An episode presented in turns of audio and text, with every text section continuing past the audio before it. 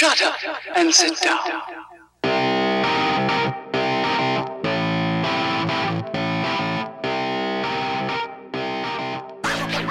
Good evening, everyone, and welcome to the podcast. Tonight, we're going to talk about fandom siloing of authors and how that works out. Consider this part of our ongoing group therapy session related to fandom. Julie has the question that started that spawned this podcast, and she's going to read it out loud started in the writing server and somebody asked um, do you ever get almost like an imposter syndrome about some of your work depending upon what fandom it's in? Fandom shouldn't matter. I recognize that intellectually but i still get moments of an author is more legitimate because they write in fandoms like harry potter stargate ncis or something as though live action shows or a novel series for source material makes a difference. Intellectually i know fandom is fandom and some are more respectable than others but it still requires a bit more more of a pep talk to myself when I focus on, for example, anime fandoms. Does anyone else also experience that weird disconnect where all fandoms or are all fandoms equal in your head? It's almost a bias against my own work, which is why I mentioned imposter syndrome a bit. Is it only me, or is this a common occurrence in your relationship with your craft? Eh I don't think it, uh, there's. I think there's two. There's two different things. Well, three, three. I guess three different things. Um, there's this imposter syndrome is something that can happen to people. Um, and we could talk about that a little bit later, but I think that's probably the lesser of the three things that's probably going on with a lot of people. Um, but um, one of the things that I think happens is there's inadequate people sometimes feel that the fandom or the thing that they want to be involved in is inadequate, that there's an inadequacy thing, like the, what they're wanting to do isn't enough. And you can get that around their fandom or their tropes or the things I like aren't interesting enough or whatever. But the other thing that happens is it also comes from the other direction, is there is this internalized stuff that we kind of tell ourselves sometimes like what i'm interested in or what i like is not refined enough it's not interesting enough it's not highbrow enough whatever. But the other side of it is the stuff that comes at you from fandom telling you that you what you're doing isn't good enough. And oftentimes some of that internal inadequacy feelings come from the stuff we haven't even realized we've picked up from fandom over the years. Um, i remember many, many, many, many moons ago. Um, when I, you know, when I was sort of like like teasing around the edges of the Lord of the Rings fandom a little bit, mm. and um, that is a fandom at that time. I don't know. It, it sometimes I think that probably still a little bit this way to some degree, but as fandom sort of decentralizes, you know, then you kind of um, or sort of desilos, uh, and things become more um, spread out you have uh, le- a little less of this, which was this whole superiority complex in the Lord of the Rings fandom. It was like we're the best.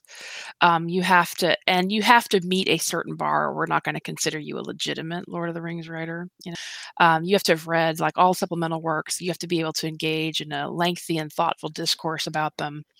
Um, you have to have opinions that we consider to be um, valid opinions about uh, these supplemental works and so on and so on and so forth. And it was a whole thing. And um, so not only might you not be good enough like even if you were interested in writing in lord of the rings which was the highbrow fandom in their mind um, you, even if you were so your fandom you were like whatever fandom you were writing in already wasn't good enough as far as they were concerned. Um, but the other side of it was even if you were interested in writing in lord of the rings there was a chance you weren't going to be good enough in their mind to write Lord of the Rings, or your interpretation or what your desire, the tropes you wanted to write in in Lord of the Rings wouldn't meet the standards that they had. And there was this whole kind of, it was almost like a punching down kind of vibe about it that was really, really ugly. And I think that there is that vibe sometimes in from from certain segments of fandom still uh, like like somebody says in the chat about gatekeepers and um, trying to control what the fandom norms are or try to tell people what their fandom experience should be or what kind of things they should write or what pairings they should be interested in. And whether we intend to or not we can re- internalize some of that. And even if we kind of blow it off as oh that's nonsense you have no no business telling me what i can or cannot like but then we go to start writing and those voices are rattling around in the back of your head and without you even realizing why it kind of comes out as um, this insecurity of well is my writing good enough because i'm writing in in this example an anime or maybe in a um, young adults fandom as opposed to writing in a you know something deep dystopian and angsty. Um, so I think that those, those are the three, and then and then there is sometimes there is actually an imposter syndrome thing.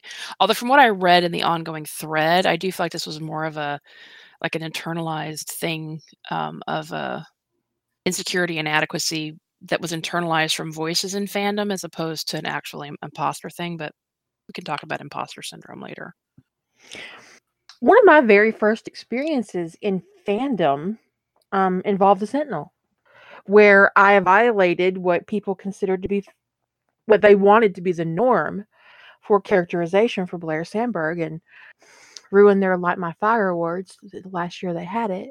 And I got uh, harassed privately in email, just privately, um, and told that I cheated in the awards because all my Stargate fans went and voted for me in this Sentinel con- award thing. And I was like, so they're not Sentinel fans if they're Stargate fans? Because there's honestly a lot of crossover between that fa- the, on those two fandoms for some weird reason.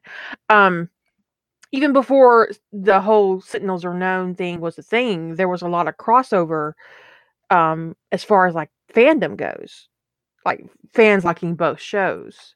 Uh, and I remember being really startled by it that there was apparently this um that people felt like they could police my fan fiction. And I'm like, bitch, are you paying me? And of course, you know, I was like, fuck it, I'm not gonna write it anymore. And I and I went and I just I went whole hog on Stargate for a long time. Um, and then I wrote a Stargate Sentinel crossover to kind of get that Sentinel fix that I had developed. It went from there. And it was just like, why are you like this? What is this? And what happened, I think, in the Sentinel fandom is that attitude sort of killed it. There are fandoms older than the Sentinel that are still thriving, and the Sentinel doesn't. It's still here. We still get new works occasionally, but not like not not not like we could have. And it's like, why'd you do that? Why did you invest so much time in gatekeeping and alienating writers who were entering into your dying fandom, your stagnating fandom, to the point where they didn't want to participate? And then act surprised when they don't participate. Right? I was like, how come nobody's writing Sentinel? Maybe because you guys gatekeep people out of having any interest in it. You know, they just you shut the door in their face. What'd you expect? Yeah. And it was like there was this group of people who said, okay, you're going to do it this way. You're going to write this character this way, and you're going to write this character this way. And if you don't do it exactly this way, you are wrong and terrible and ruining our joy and we have to tell you about yourself. Now, one of the most infamous, for me, in my mind, moments in the NCIS fandom when this happened would be Mika. Oh yeah, Minka, Minka, Minka, Minka. Um, because she wrote an alternate version of Tony DiNozzo, who was a Navy SEAL. And people lost their fucking minds. They could not leave her alone. She left AO3, started her own website to avoid them. They followed her to continue to harass her about something she was doing for free. Motherfuckers, she was doing this for free. Bri, you can't read it because she left. They ran her completely out of fandom because she was doing something they did not agree with and could not abide, not even when she took it out of their face, put it on her own website, they followed her. They followed her and like, continued to harass her. It was just, it was so absurd. It was just so absurd. Because she wouldn't do what they wanted. She wouldn't write what they wanted. The other side of that would be in the Hobbit fandom for the Joy, who got plagiarized and then got vilified by the plagiarizer's fans because she complained about it. Yeah. And then she decided that she was going to stop working on the story because she i mean had this plagiarism debacle had sort of ruined her her lo- love of her own work. So she had basically said i'm not going to be working on the story anymore. Well then the plagiarizer who had been defending themselves up to this point was like oh oh gee this scandal um has sort of ruined my love for this work now so i'm going to stop working on it too. Well what was really happening was without without For the Joy working on her story, the plagiarizer had no story to copy. So the fans went after For the Joy even harder because the the plagiarizer, the person copying her, um, had lost had no their, new material. had no new material with which to finish their rip-off story.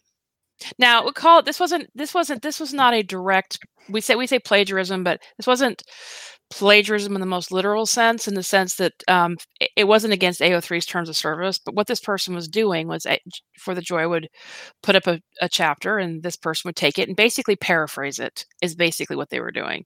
Um, under copyright law, it'd probably be pretty questionable. Um, if someone's basically mirroring your story structure that literally, there'd probably some room in copyright law for copyright infringement, but it's not direct plagiarism. So, in any case, um, it um, it was that's what that's what happened. So when Joy refused to work on the story anymore, the person who was paraphrasing her work had no way to finish the story because she hasn't got a creative bone in her body. So she claimed it was because, oh, this has all just upset me too much. I'm not going to be able to keep working on the story. So the fan, the people who happened to like her paraphrasing better, went after For the Joy as if For the Joy had done something wrong. Infuriating. So, but you know, when you see these things happen, whether you intend it to or not, when you hear the people say things or people say something negative about anime, um, whether you intend to or not, it this stuff is is there. It's in the back of your head. And sometimes I'm surprised, but like I have like I'll have like a resistance to something, and um, I won't. It'll take me a while to tease out what I've heard or what fandom voice is affecting me. And I'll be like, "Oh man, I know that that's bullshit. I knew it was bullshit when I heard it, but it's still rattling around back there in the back of my head." And you kind of you can be affected by things without even really consciously being aware of it. Um, no, no, the the that that was that was scrubbed fan fiction. It wasn't it wasn't um th- it, that wasn't paraphrased. That wasn't paraphrased fan fiction. That was an author who scrubbed their own fan fiction. Sorry, there's there's a something going on in the chat that I'm just addressing to. Um, Fan but there's fiction's- also something else with that. I mean, like it was scrubbed Harry Potter fan fiction, but there was also elements that were taken from a commercial work that appeared in the new commercial work that caused a copyright infringement um, legal snafu um, to do with. Um, anyways, I wanted to talk about it out loud because that particular person is not the author I just said, but the author of the Scrub fanfiction is particularly litigious. So I Yeah. don't want to mention her name on the podcast. Um. Anyway, um. So when you and I, some people like I have when it comes to like some fandoms, I remember. Um, um, I'll come back to that in a second, but I remember when I was writing in X Files. So the first Harry Potter book came out in 1997, and I was writing. I started. Well, I started writing in X Files before, but I started really posting strongly a lot in X Files probably around. I don't remember exactly. It was sometime in '99. I'd have to go check the double check the date. Um, 99. I know I've got the date somewhere. I got the date. I know I know exactly when I started somewhere, but I think it's sometime in 99. It might have been 98. Um, but I remember like there was this mass exodus at one point in 2001-ish, 2002 maybe. Um, let me see when the book publication dates were. I think it was around 2000, 2000. So uh, it would probably be sometime between Harry Potter, between the Goblet of Fire and the Order of the Phoenix, sometime between those two books there was a, like a mass exodus from X Files to, to Harry Potter. Now, I didn't have any exposure to Harry Potter at this point. Um, in my head, I hadn't I hadn't read it. I hadn't heard much about it. It was to me. So I had seen the first couple books come out. I'd heard about them. It was a kids book series in my mind, so it was way off my radar.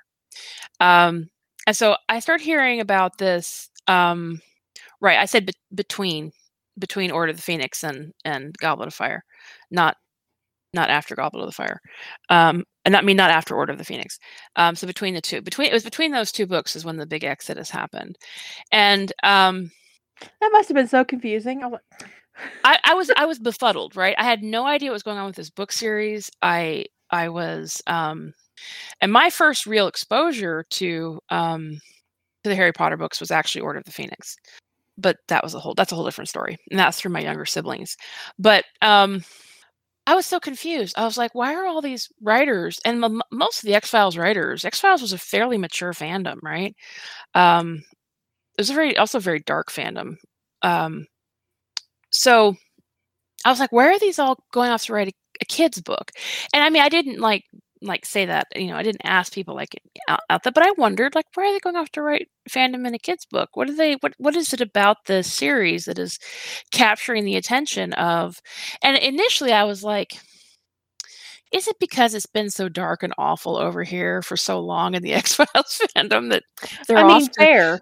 that they're off to to be um you know in, in light and fluffy kidland in, in in you know wizard school kind of thing not knowing at all what what, was really going on in harry potter. Um so and I, I wondered about that. I was talking to a friend of mine one day and i mean she had read harry potter and didn't like it. So i didn't know anything about it and i thought that i to me like i said i thought it was kid, kids books but she had read it and didn't like it. And her her she was so judgmental about people going to go write in Harry Potter fandom. And I mean, it, she was scathing, not just to me, but she was scathing in her attitude about it publicly about people writing in Harry Potter, and that she just thought nothing anymore of people who, um, of their writing. If somebody would abandon actually adult, actual adult writing to go and write in a, in I don't remember what she said. She, I do remember dropping actual adult writing to go write in some kids' fantasy series or something like that. But it was it was brutal um, what she was putting out there, and I don't know why she was so angry, why she was so hostile. Maybe she thought she could intimidate some people that she liked into staying um, to write X not how you do that, by the way. Yeah. if if you if you do manage to strong arm or intimidate somebody into doing what you want, they're going to resent you for it. So, um, so so yeah. Um, it, but I I remember like I I didn't for a long time I didn't get it. It it didn't like it didn't connect in my brain. But it wasn't like I didn't I didn't have a like a I didn't judge it. I didn't think that uh, people were doing. I just didn't understand. I didn't. I couldn't make the connection between the X Files and and um and to me what seemed like ki- what kids books except except as the only thing i could rationalize it with at that time um right and the thing is what i did not know because you know i one of the, one of the ladies i had i who i had read a lot of her work i read the harry potter her harry potter story or tried to read it without knowing anything about harry potter and I it was this dark dystopian mess i was like oh my god you didn't leave the x files for something lighter and brighter you went for something darker oh my god Right? the body autonomy issues in the X Files were enough for you? You had to go to a fandom full of magic and spells and potions that can fuck everybody up. Great job. Great job. But okay, so that was that was a whole different thing. Um, but there were and and it became there became this kind of like this divide, um, uh, you know, this this sort of toxic fandom thing that was happening for a while on, on Yahoo groups with people who were really angry about the number of people who were going to write X to write Harry Potter.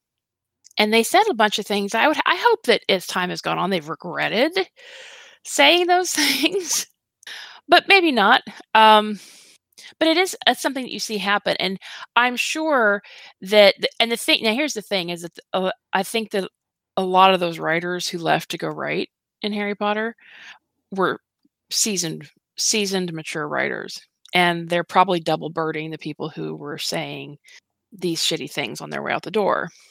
But for those who were more, you know, less experienced or who were more um, easily influenced, that might have really kind of stuck with them, feeling like that they because it, it was presented like you're downgrading your fandom was basically the way it was. The attitude was, why would you downgrade your fandom? Um, and that's just that's just that's just butt ugly behavior. That is just butt ugly. And what that is is that is about people. It wasn't even writers speaking to other writers. That was just butt ugly entitled behavior of i don't want people that i like to stop writing in the fandom that i want them to write in. And when people lash out about stuff like that um we just, i just got to learn to to to not listen. You got to not learn you got to not listen to people um, telling you what box you should be in. As the title of the podcast says, fuck the box. It's so yesterday we did a podcast called Leaning into 911, and I posted a notification on Twitter and on Facebook. And we did our five and a half hour podcast last night. Uh, it wasn't actually that long. Four, four hours, four and a half, four and a half, I think. Four and a half. Um, and um, looking forward to editing that shit. Uh, and it's um, so I opened up my email this morning and there was a whole bunch of junk in there. And then in the midst of it, there was a contact form. And in this contact form, um, now whenever I get a contact form lately, I'm like, you fucker. I mean, I just, I just immediately I think you fucker before I even open it because I'm pretty sure it's going to be terrible, right? And so I open it, and the first word was sigh, S I G H period. I didn't listen to your podcast last night because I'm not on Discord. Okay. But I really don't like the fact that you keep finding new fandoms. Why can't you just write Harry Potter? Oh, figures it's a Harry Potter fan. So I looked at it for a second and then just hit delete on my website, and um, it's still in my email box. Um, but yeah, delete. Um, it's a common theme. Whenever I pick up something new or I pick up a new pairing or um oddly, one of the most vicious emails I ever got regarding regarding pairing happened because of ties that bind. So around the it was about the episode featuring Evan and Matt on Earth. Uh yeah, exactly. Exactly, Mary Jane. Um and so this person was furious absolutely mm-hmm. 100% furious because she'd seen the notification go out and it said Evan Lawrence slash OMC. And how dare I destroy her favorite pairing? And she just went the fuck off on me without reading this. Without reading this. And it ends it with, and I just can't believe who's going to be paired with Matt now. Wow. So I responded with one sentence Matthew Shepard is an original character. And that's all I said. And I never got another email from her again. Because that story was actually about Evan and Matt, but Matt is not a canon character. So I always list him as an OMC, original male character. So I got this ugly, vicious email for appropriately tagging my fic. How dare you? Right? Just furious. She was just furious that I had ruined. I had ruined the whole series for her. Now, I assume she went back and read the story. I don't know. I don't actually care. Um, now, normally when someone makes that mistake, they're a little whiny about it. But what about Matt? You know, it's all whiny and shit. Not like nuclear in my mailbox. I'm like, did you just light a cigarette? Did that sound like a cigarette to anybody else or like a lighter? Oh, me? Are you talking about me? Jillian? Are you talking about me? Yes. Me? I opened it my sounded like you lit a lighter over there. I opened my oh. pillbox. I was like, I'm about to woman, what are you doing over there? I opened my pillbox. I've I'm taking pills. Which apparently sounds like a lighter. It did. I wasn't the only one who thought so. I think she puts. I I think her um her preferred method is consumable on that medicinal purposes. Mm-hmm. Yeah, the medicinal stuff I definitely prefer consumable. I'm not interested in torching my lungs. but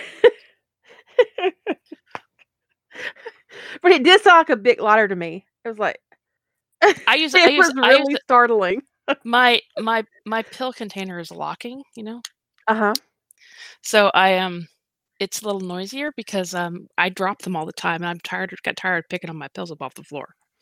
I hate that. I hate it. Um so you were saying about so people are usually whiny about Matt, but this one was just full on, full on nuclear. Yeah, I was about- like, but I've encountered this multiple times because I move around a whole bunch of fandoms. You might have noticed. I don't let anybody put me in a box. Um, you're, you're not boxing Kira, and that's a movie reference that Bry probably won't get. Um, uh, but uh, it's. I wonder how many of you got that. Probably not many. Never mind. Um. There's a movie called Boxing Helena, which is terrible. You don't want to actually watch it, but it was about that. Okay, so uh, like when I first entered Stargate fandom, I actually shipped Ronon and uh, Ronon and Jennifer Keller. Um, but then they ruined um Keller for me step by step, right? And so I moved into McKay Sheppard, and people got bent. And then um, I, it was like I moved. I, I did some Sentinel work. People got bent. I did some Star Trek work. People got bent. Some people followed me, moving around to all these different fandoms, popped a cherry or two. Others got really bent. Picked up Harry Potter. When I posted Birth of the Serpent King, y'all, which was my first Harry Potter story that I ever published, it was met. People were like, awesome. This is, I loved it. And then there were others were like, why the fuck did you have to start writing Harry Potter? In retrospect, I agree that that was an appropriate question. I asked myself, why the fuck did you start writing Harry Potter? but at the time, and then of course, then I wrote Harry Hermione, and this last years got bent. And then I posted, um, when I posted Flight, which was a Harry Draco story set at the end of fourth year, people got bent. When I posted about my plans for rough trade this year, I got four or five really ugly emails about my plans. Because why can't it be Harry and Hermione? Yeah, there are some people who are going to look at your choices for your pairing next year this year, this year, and assume that it is a punishment that you, but as if you've never written Harry Draco before. right? Um, it's not a punishment. It is my way of coming back into a fandom that I really like and owning it, owning my work, owning my words because all my words belong to me. I have a whole podcast dedicated to that subject Yes. that will be edited and put up eventually. and it because it's not like the, you don't have plenty of precedent with that pairing. But even if you wanted to explore a new pairing it would make sense because you got a little burned with the fandom. So if you wanted to explore a new pairing but i i've noticed that my experience has been that slash readers can get a little huffy when you start writing het. They'll be like oh come on. But het readers will get really pissed when you start writing slash. If they think that you're a het writer and you start writing slash, it the abuse can get real. But I have more slash on my site than I do het. You do because your biggest, you- well, you got ties up. You, you got two really, you got one really big het series, which is uh, Harry Potter: The Soulmate Bond, but you've got several big slash series. Got what might have been Um, Sentinels of Atlantis. Well, Sentinels. Sentinels of Atlantis is ostensibly both, but certainly your main Yeah. pairings are, are slash. Um, and then you've got um, your War Mages. Well, War Mages trilogy is only the first book, right?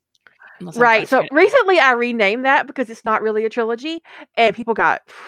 I got four or five emails within like hours of me editing that page, going, "Oh my god, where's War Mages? I can't find it." I was like, "It's actually under the novel title, that old black magic. It's still there. Scroll down, scroll down. It'll be fine." Because it's not really a trilogy right now, and I should and I shouldn't have put it up that way. Um, but I mean, yeah, I have more slash work than I do het work on my site. Um, when I start when I wrote Rule 63, people got bent. Now there are some issues around Rule 63. And we can acknowledge that. Uh I enjoy Rule 63 from authors I know aren't writing it because they're homophobic. So if I see somebody writing Rule 63 and they have absolutely zero slash in their writing backlist, I'm not reading their Rule 63 because I don't trust it. I'm not saying that all Rule 63 writers who've never written slash are homophobic. I am saying that people who are uh, or who are homophobic would write Rule 63 to avoid writing a gay pairing. And for a long time, that's exactly what was going on. I mean, there was a really deep, dark, ugly time in fandom when that's what you were encouraged to do is to so you didn't have to write, you know. Um, it, it was and it was very blatant. It was very out in the open. People weren't shy I mean, I remember seeing. Sentinel fans saying, you know, Jim and Blair would be a great pairing if Blair was a girl. Yeah, I mean, it's for me. I think because I was exposed to Rule Sixty Three, so initially, like my only exposure to it for like the longest time in fandom was was th- with homophobic through homophobic writers through blatantly homophobic prompts on Yahoo groups and stuff. Um, it's became such a hard like trigger for me that you know it took me a while to get past it and be able to read writers who um, clearly weren't homophobic who were just doing um who were just trying you know different character work or who just wanted to try or in some cases because of fandom they felt like a fandom needed just more female characters in it um but i will say i've mentioned this on another podcast for myself because this is just a me thing it has nothing to do with anybody else that i don't have any problem with writing a het pairing that it's not about a het pairing the issue for me is that because i of the, the homophobia trigger because of the, how bad it was when Rule 63 was a big thing when I was early on in my fandom days. If I write Rule 63, it will be a fem slash pairing. It will not be het. That is just the way it would always be.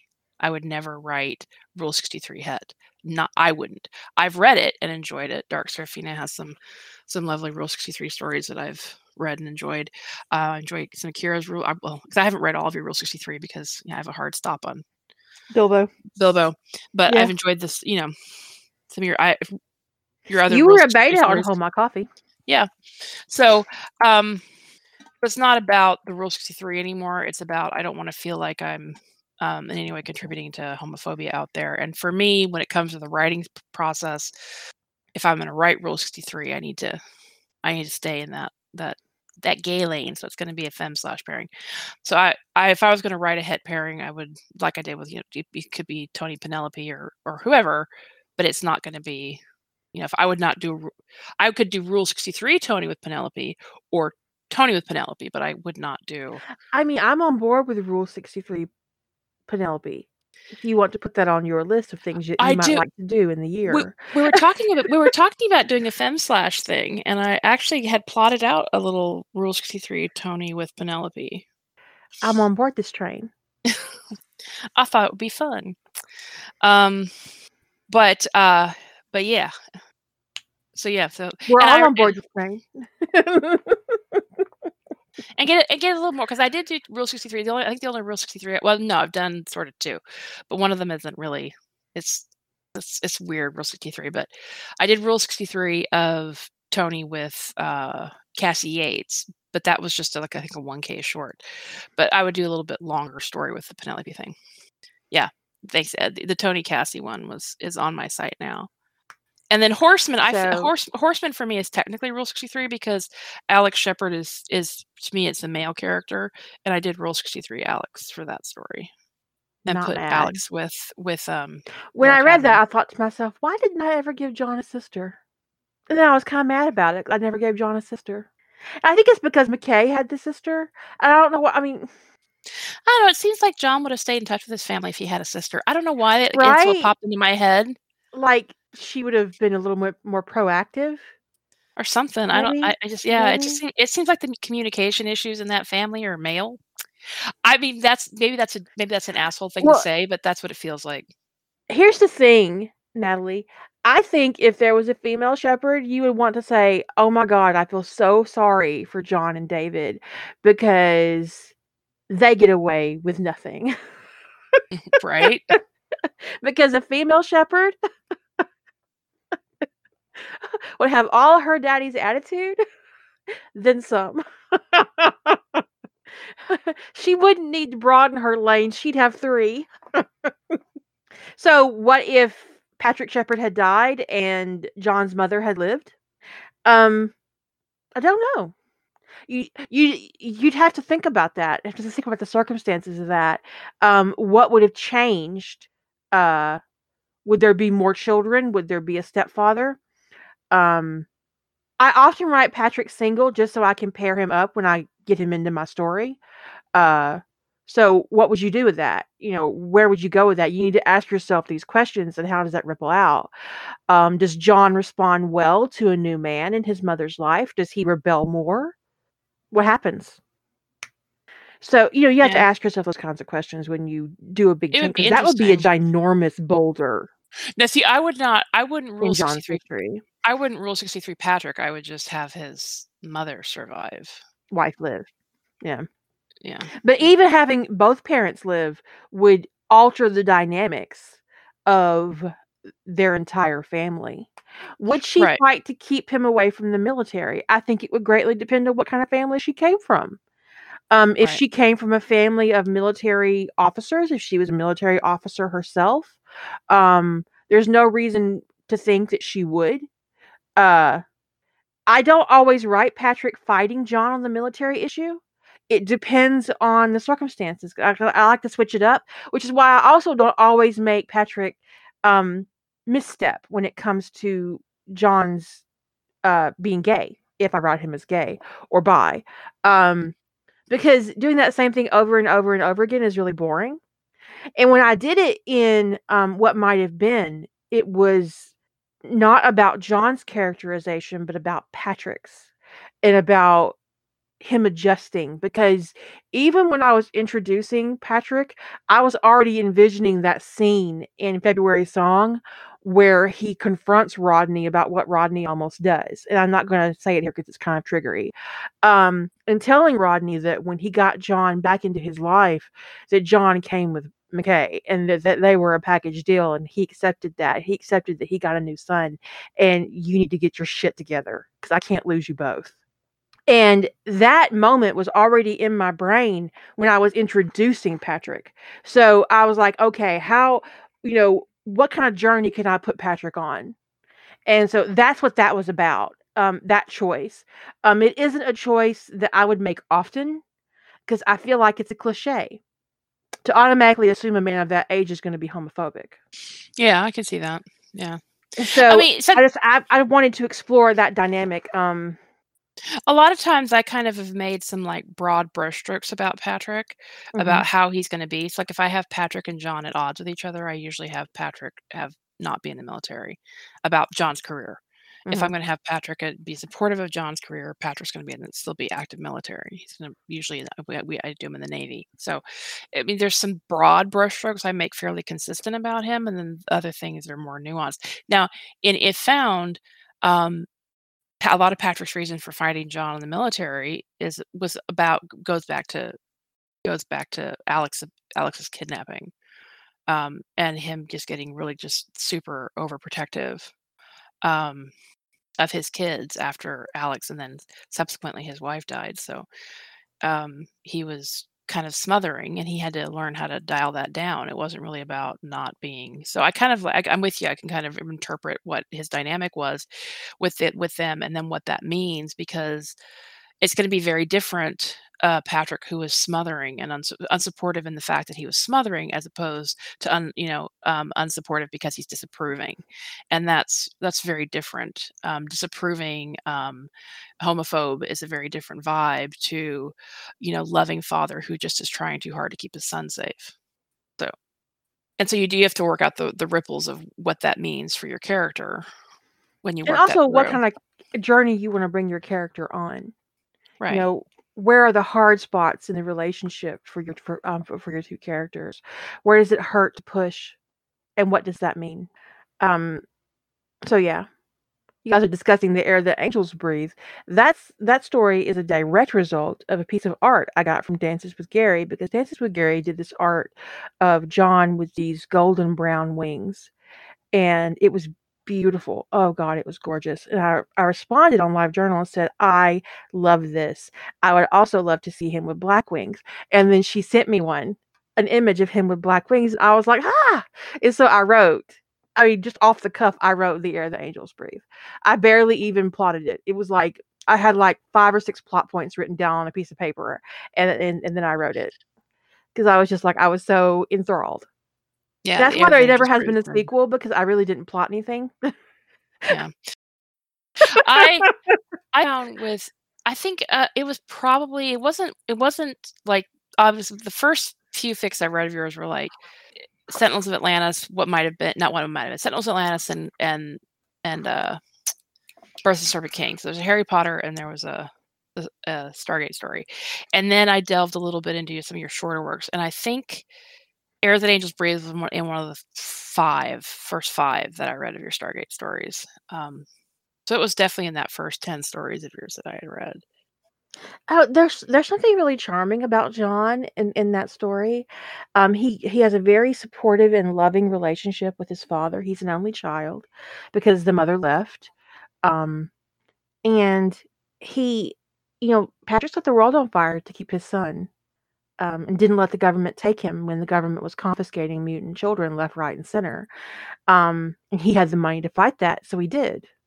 And he changed how people viewed these children that were mutating and that rip and that change rippled throughout the world and it changed you know it it gave john this this amazing foundation and i think the moment that i realized what i had done with john's characterization is when john and rodney are on the balcony and um rodney said that you know you're ruining me- for other people and john says no well no one deserves you more than me anyway. And it was like okay that that's the moment because this is a kid this this is a john Sheppard who who knows what he wants knows what he deserves and he's going to get it. It's so opposite of, of him in canon who's willing to let everybody else have what they want and not get anything that he wants you know? And i was just like yeah this is this is what you get from a man who's been raised by who's been raised in an environment where he is safe and secure and loved and given wings both literally and figuratively.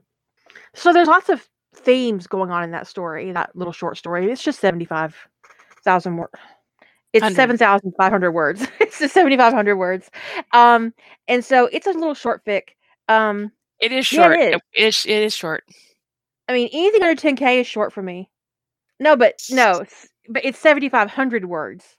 I just said it wrong. Oh, oh, okay, okay. Although recently 75k is short. I can't. I just, what's wrong with me? I got long-winded all of a sudden. I just can't help myself. Typical short stories are five to ten k, so it's right in the it's right in the lane. Yeah. The Quantum quantum bang, Bank. they kind of, yeah, yeah. That's what. So it's Julie's fault. Okay. What? what- what- Credit not blame. I did recently finish um Heart of the Lion for those of you who weren't here when I talked about that earlier, and that's a Rule 63 fic um with McKay and Sheppard. Um and I I loved it. I love it. I, I love what I did with it. Um I loved exploring the whole dyad thing and um shaping the shamanism concept around the Sentinel and Guide and what that would mean in an urban environment and what it means um and what it means to uh just you know really like just break down a concept and put it into something else like the dyad concept from Star Wars. And so I really enjoyed that process. Now when I finished it, I thought to myself, this would have been really interesting if I'd have written it the opposite way. And I was like, because I've written a Rule do you- what do 63 you mean? John. Oh, John being okay. Oh, I see what you mean. And I was like, well, just that would have been really interesting. So the next time I do a Rule 63, I'm probably going to flip it and write Julia instead of Meredith. Um, because it kind of just like, yeah, that would be, yeah, yeah. I want to write a badass Julia, just kicking ass, just kicking ass. Um, but really enjoyed Julia. Your that little short was a lot of the your one your Rule sixty three John was a lot of fun. So yeah, I just yeah, but I really enjoyed Heart of the Lion, and I hope that you guys do too. Um, it's not going to be edited anytime soon. Um, I have not done my second draft, um, and then I'll have to go to beta because it's very long, and I don't want to put that up without a beta. Um, because my fibro fog is real. Um, And uh, but uh so probably after Rough Trade for April. Not anytime soon. I love Story of a Girl. But one of my favorite Fem Johns was actually he got turned into a girl and didn't want to turn back. And I don't remember the title. And it's really it, it was on Wraithbait. And what stood out for me is everybody was like, What do you mean you don't want to turn back? They were all freaking out. And Sam Carter was like, If John doesn't want to turn back, John doesn't have to. she was just like 100% in. Oh, you're not. She's pointing. No. What's wrong with John being a girl? it's called Shout It Loud by Melon Butterfly. Is, is, is that it, Hellstrom? Go put that Mullen library. a lot of people in the the... It's really tiny. It's just it is a short fic. It's just 939 words, but it stood out to me because it was just like it was perfect. I don't often read stuff that short. Um, but every once in a while I'll click on something that little and I'll be like, oh well look well look what you did. You just told me a whole damn story in under a thousand words. And that in itself, that in itself is a um is a skill. And I know often, like I just said, I don't normally read stuff that short right? Which is, I think, probably discouraging to say, and I shouldn't say it, um, even though it's true, uh, because being able to write that short is a skill. That uh, that kind of flash fiction is is a is more of a dying art than even the novella form. Yeah, and when you find people who can tell you, who can get you a story it tell you something substantive in a thousand or two thousand words it's like i want to go read all their 2000 words because that's amazing i can get a lot of story very quickly um, but more often than not and one of the reasons and this is the reason why i don't usually read that word count outside of 911 is because right. 911 i make some exceptions for because it's kind of the norm um, it's because i when I think about what I like to read, those things cannot be usually achieved under 10k. It's it's possible, but it's just not typical. So that's that's why I usually am filtering out stories that are less than 10,000 words because I just in most fandoms I have that one's made me put all these caveats on my searches and stuff like, well, this is 911. So. Gotta do what you gotta do. But I mean, I think you know when it comes to your experience in fandom as a writer or as a reader, it is about, and, it, and the thing is, it's not even just about fandom, it's about whatever you want to write or whatever you want to read, is you can't let those little voices telling you, um, you don't, nobody needs to be your gatekeeper. You know, the whole I would like you to read good quality stuff. I mean, that'd be great, just for, for for the sake of your own brain. But that's not even that's not even my lookout. That's your lookout, you know. Um, and by quality, I mean something that's you know not a wall of text. right. let's, start there. Let's start with let's start with there. Let's let's start with the enter button. Let's um, start with the bare minimum. Um, but no, I mean, I want you to read good quality stuff because if you're a writer, um, if you're constantly bombarding your brain with bad craft, it's going to leak in. Oh yeah, you're going to do things like one-sided conversations, Kira. Looking at you, looking at myself. I and sometimes I, after reading, I mean, there was I went on this kick for a while. I I just I wasn't getting enough of what I wanted out of a of a certain trope or fandom or whatever, and I went on this kick of like I was just reading whatever I could get as opposed to what seemed good, and I wasn't noping out when I really felt like I should. And some really, I was just reading some really really bad writing, and all of a sudden I'm sitting there one day and I'm looking like trying to write, and I couldn't remember how to spell. like pretty much anything. It was like just basic words were just eluding me. I'm like, how is that spelled? Which there does that mean? Is this the one with the apostrophe wow. and contraction? I was like, holy crap! I've been reading garbage for like a week now. It's rotted my brain. This is what happens. This is what happens. So you know, it was self-harming behavior, Dark, and I had to stop. I had to give myself a talking to that, you know, it's better to reread the stuff that you find that's good of a certain thing than to just crawl through garbage trying to find more, more, more. You know. That's just I had to set a rule for myself because when I had to actually concentrate on which there I meant, I knew I was in trouble. right? like which there do I mean? I don't know. Is this the contraction or not? So but other people's crap and other people will put things on you and i think it's important that you not take it in whether it's about um, what fandom you write in or about um, now i know somebody once thought that i was judgmental specifically about anime. Um, i think i said something about i wouldn't write in anime or something like that on a podcast kind of a flip comment and i wouldn't because i don't watch anime that's the why um, but it, one of the reasons I don't read anime, and it's not because I have anything against anime. It has absolutely nothing to do with having it. And it is, um, I have a hard time with n- not visualizing real people. So I have a disconnect. It's it's a it's a brain disconnect with the anime characters. I would need to have them fan cast in order to be able to read an anime story. And it has nothing to do with it being an anime fandom. It's just a, the, I can't look like if somebody gives me a casting image that's a bunch of anime characters, I'm gonna I, am like I can't. And it's it's it's just a, it's the way my brain works. Not everybody's brain works that way. I am very little. Yeah, Dark points out I am very little.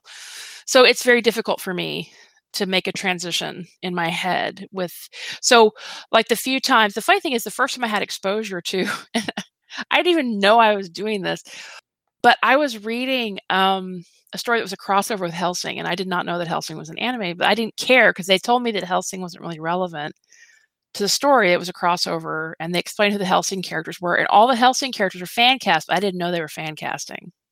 And I really enjoyed it, and I really liked the Hellsing characters, right? So I start reading Hellsing, and I didn't look at any images. I did still didn't know it was anime. And then I see some mention about Hellsing anime. I'm like, there's a Hellsing anime too. I was just such an idiot about the whole thing. I was such an idiot about the whole thing. And then I realized that I start going like digging and realized no, that this person had just fan cast and fan cast really well on this first story I had read. And from then on, I was able to read Hellsing because there were these images in my head that that persisted and allowed me to, to read. So, um, but if I had seen just if they if they'd given me like the the pictures from my contemporary fandom with pictures of anime characters, my literal brain would not have been able to cope with that. I'd have been like, what am I supposed to do with this? I can't handle this. I have a hard time reading in a fandom where I have not, where I don't know the canon. I am not, I mean, I have to go read, I have to go um, read summaries or something. Um, I have to be told a great deal about the canon uh, if I haven't watched the canon myself one of the ways I got through uh, and read some Teen Wolf is that I um I read a whole bunch of summaries. And when I entered the Sentinel, the Sentinel TV show wasn't available anywhere.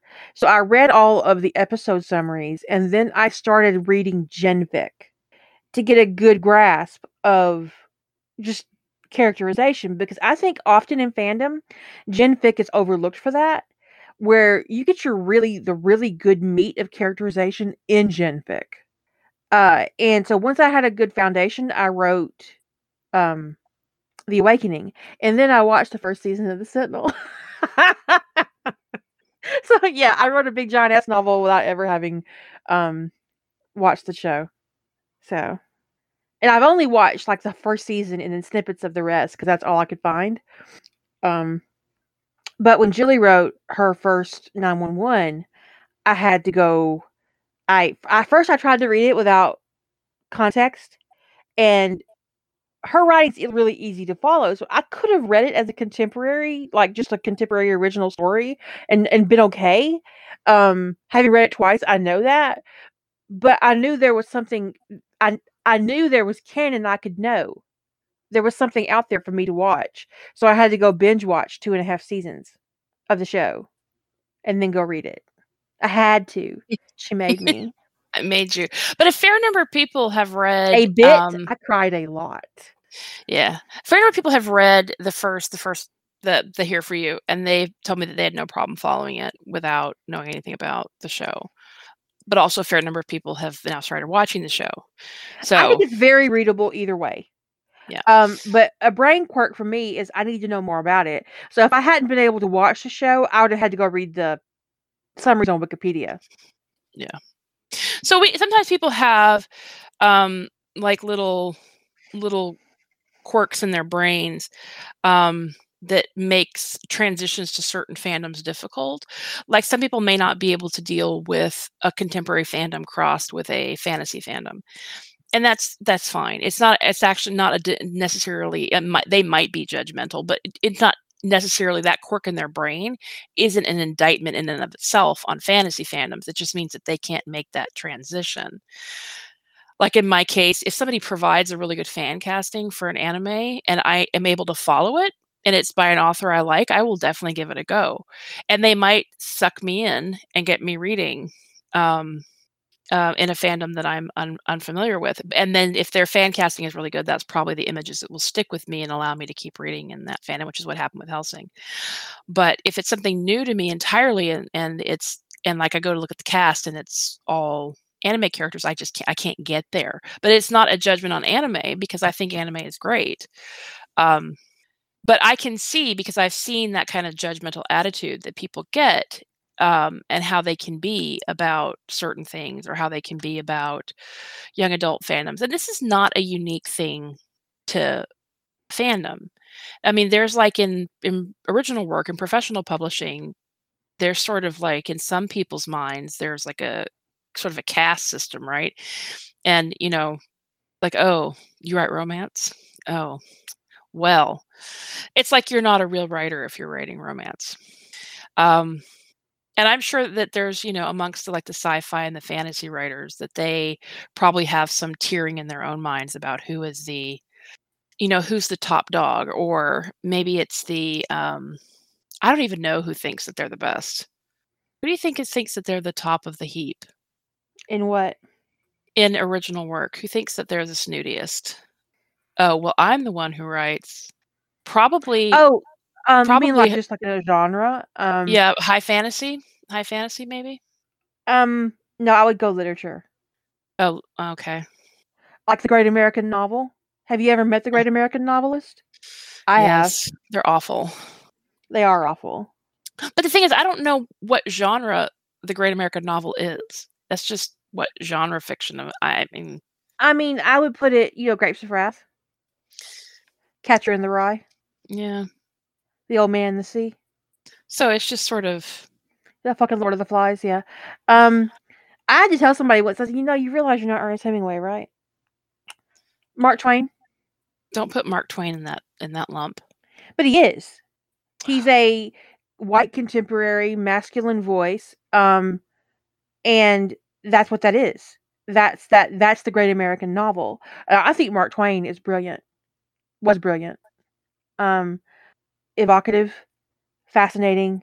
Just a writer that would just make you think for days and days and days and days. Harper Lee, Great American Novelist. Um, and do Harper Lee a favor and don't read the sequel. She never wanted that book published. She never wanted that book published, and it was published a, within a year of her death. Don't read it. It's infuriating. But so that's sort of the vibe, though, is Great American Novel because the, the like the all of these have different genres. But so it's basically all genre Right. fiction. It's it's not um it's not romance, science fiction, or fantasy. So it's the people who write basically in the in the various genres. Because I mean, it- To Kill a Mockingbird is like courtroom drama for sure. Um, or you could just maybe the the higher category be mm, Southern Gothic, maybe. Southern Gothic, yeah, but um general fiction. It would fall under general fiction in a lot of libraries. Uh but I mean when it when it comes to that kind of thing, and then after the great American novelist, you as far as like being snotty, then you get high fantasy, science fiction, um romantic fiction, which is not the same as romance. and then romance. I actually love the book To Kill a Mockingbird. Um, yeah, I would say that YA authors are right down there with romance as far as like being snotty about it. I mean, it's just like just being snotty about it because I don't think romance writers or YA authors are snotty about it. So But I do think I've actually seen some YA no- authors looking down on romance writers. true. Um, But there's like there there's a difference between a YA snotty and someone who thinks they're writing the Great American Novel snotty. Yeah. Yeah. A big difference. but eh, there's kind of a like a vibe I'm going to try to find somebody to to to and then to to look down on. And there are a fair number of romance writers who really look down on fan fiction writers, right? Um and it's just every everywhere there's if people take those attitudes they pick up and they push them it, it it's a sort of a form of punching down it's like who am i going to look down on and fandom fandom takes that and brings it in as as much as any other place does. So you've got you know some fandoms think we're better than other people um and i do think what people you know it, what people sometimes maybe think of as like imposter syndrome is really that they've internalized this voice that some fandoms are more valid than others or that um and sometimes people also might feel that a little bit because maybe that they're really focused on a very small fandom and they feel like well maybe if you know i don't understand why other people aren't um aren't more into this you know what i mean um I ha- I have fandoms where I am more comfortable than there are fandoms where I'm not as comfortable. Um, and then there are fandoms that make me really anxious as a writer. And I would say my comfort zone is and always will be Stargate. Um, it's where I feel like my fandom home is as far as like fan fiction goes. Uh, I'm very comfortable in Harry Potter. I am less comfortable in Star Trek, to be honest. I am immensely uncomfortable in Inception. I don't feel qualified to write in Inception. it's just, just like, it's like, what is wrong with you? How did all you get this way? I don't know enough French to title my stories an Inception. right I have to get somebody else to talk. I need a French title for my story. It's for Inception. And sometimes you may have like your first exposure to a fandom might be like four or five authors who are just really, really exceptionally good, and it is it's really intimidating. And you're like, "Is this what I'm supposed to do? Really?" Um, yeah. I mean, yeah. The first, like the first the first author I just sort of dove dove in, you know, feet first with was Hannibal was Imagere, and I was like, if that was this, if that was the standard, like everybody in Hannibal wrote like that, I'd be I'd be like, there would I would never touch that phantom with a ten foot pole. I'd be like, clearly it's all been done and done perfectly, so just I must stay out right? which I'll just which is go here in my little corner and read. Thank you, Imagere. Because, but honestly, if you, I would not set my bar there, I'd be like, girl, no. No. Good luck with medical school. Come back when you can. Asalot ruined me. Asalot ruined me. I when I read uh, Message in a Bottle, I was I was done. I was like, what? What do I do with this? the Hannibal the Hannibal fandom does seem to be f- very supportive. Um, but Hannibal's very sophisticated. I'm not a good enough cook to write consistently in the Hannibal fandom. I know I, I wouldn't want to be doing all that. I'd I'd be I'd be having to outsource my food research because I don't want to do that kind of food research. I have to find somebody on the server like who wants to be my my food ghostwriter It's my sous chef. Who wants to be my sous chef? because I, I I need a sous writer. I need somebody to, you know, I need somebody to do the research on what meals Hannibal's going to serve because I don't want to. You over here looking at the joy of cooking. I don't think that's where Talk he's to getting his Julia. dishes. Talk to me. I know, but I'm just saying that's where I would have to go. like I got. I mean, if if Julia Child can't help me, I'm screwed. So there's um I mean sometimes you can there are aspects of some fandoms that can be very intimidating for various reasons. Sometimes the writing quality in a fandom is very intimidating, which for me I agree with Inception the writing quality in, in Inception is very intimidating. Um sometimes the canon itself is very intimidating to approach. I do find the canon for Lord of the Rings intimidating. I find the canon for The Hobbit much more accessible. Um also the Hobbit fans tend to act like you know less like a bag of dicks than uh and i'm sorry to any lord of the rings fans out there who are very nice but you know your fandom earned a bad reputation for being a giant bag of dicks for a reason um there's a lot of there was a lot of competence in uh not was still is but it's it's not as many people actively writing in the stargate fandom there was also a lot of competence in the X Files fandom.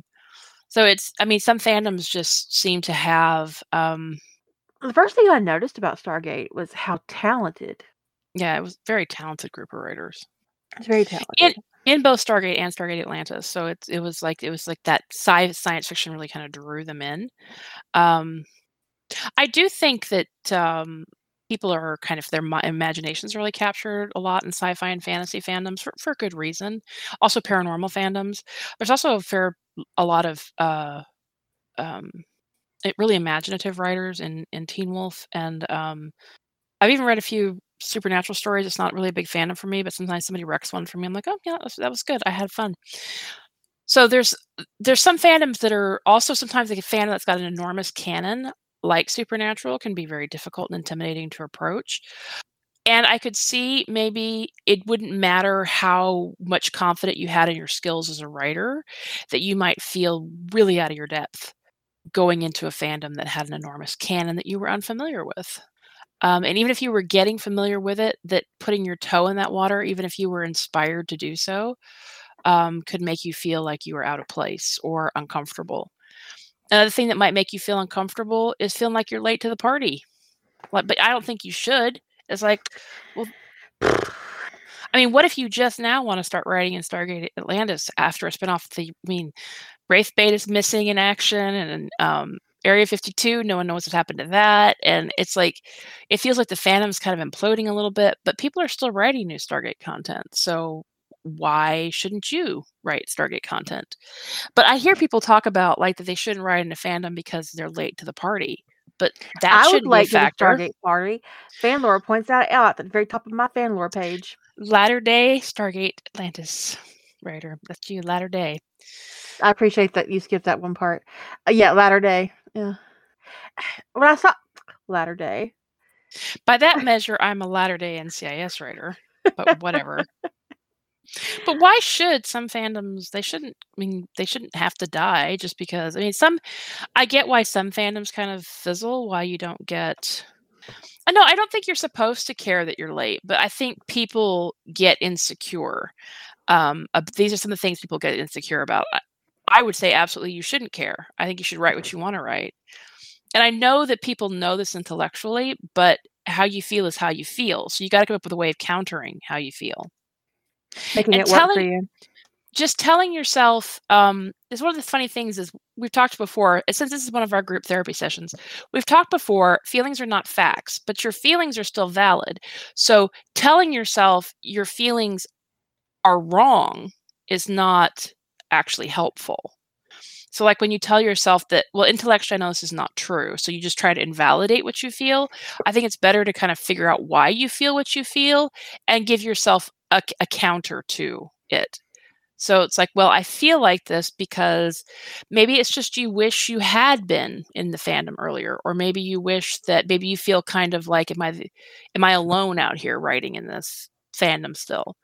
Um, and whatever it is that is causing your anxiety, that's making you kind of fret about it, you've got to come up with a something that's a little bit more self care to kind of help counter that negative voice as opposed to just invalidating what you're feeling because you're feeling it for a reason. I get picked on in my own damn chat room. yeah you do. Of course you do. Kira's new altar is the soapbox not the box. I'm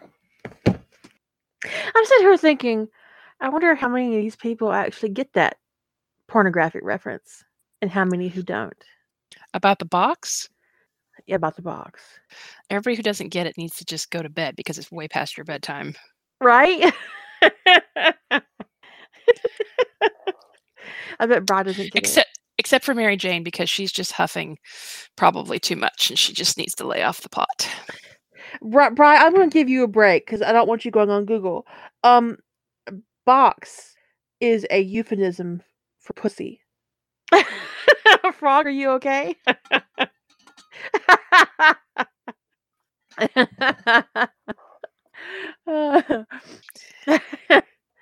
all of y'all all of y'all it's pat hailstrom what's in the box yeah, that is definitely Julie's altar.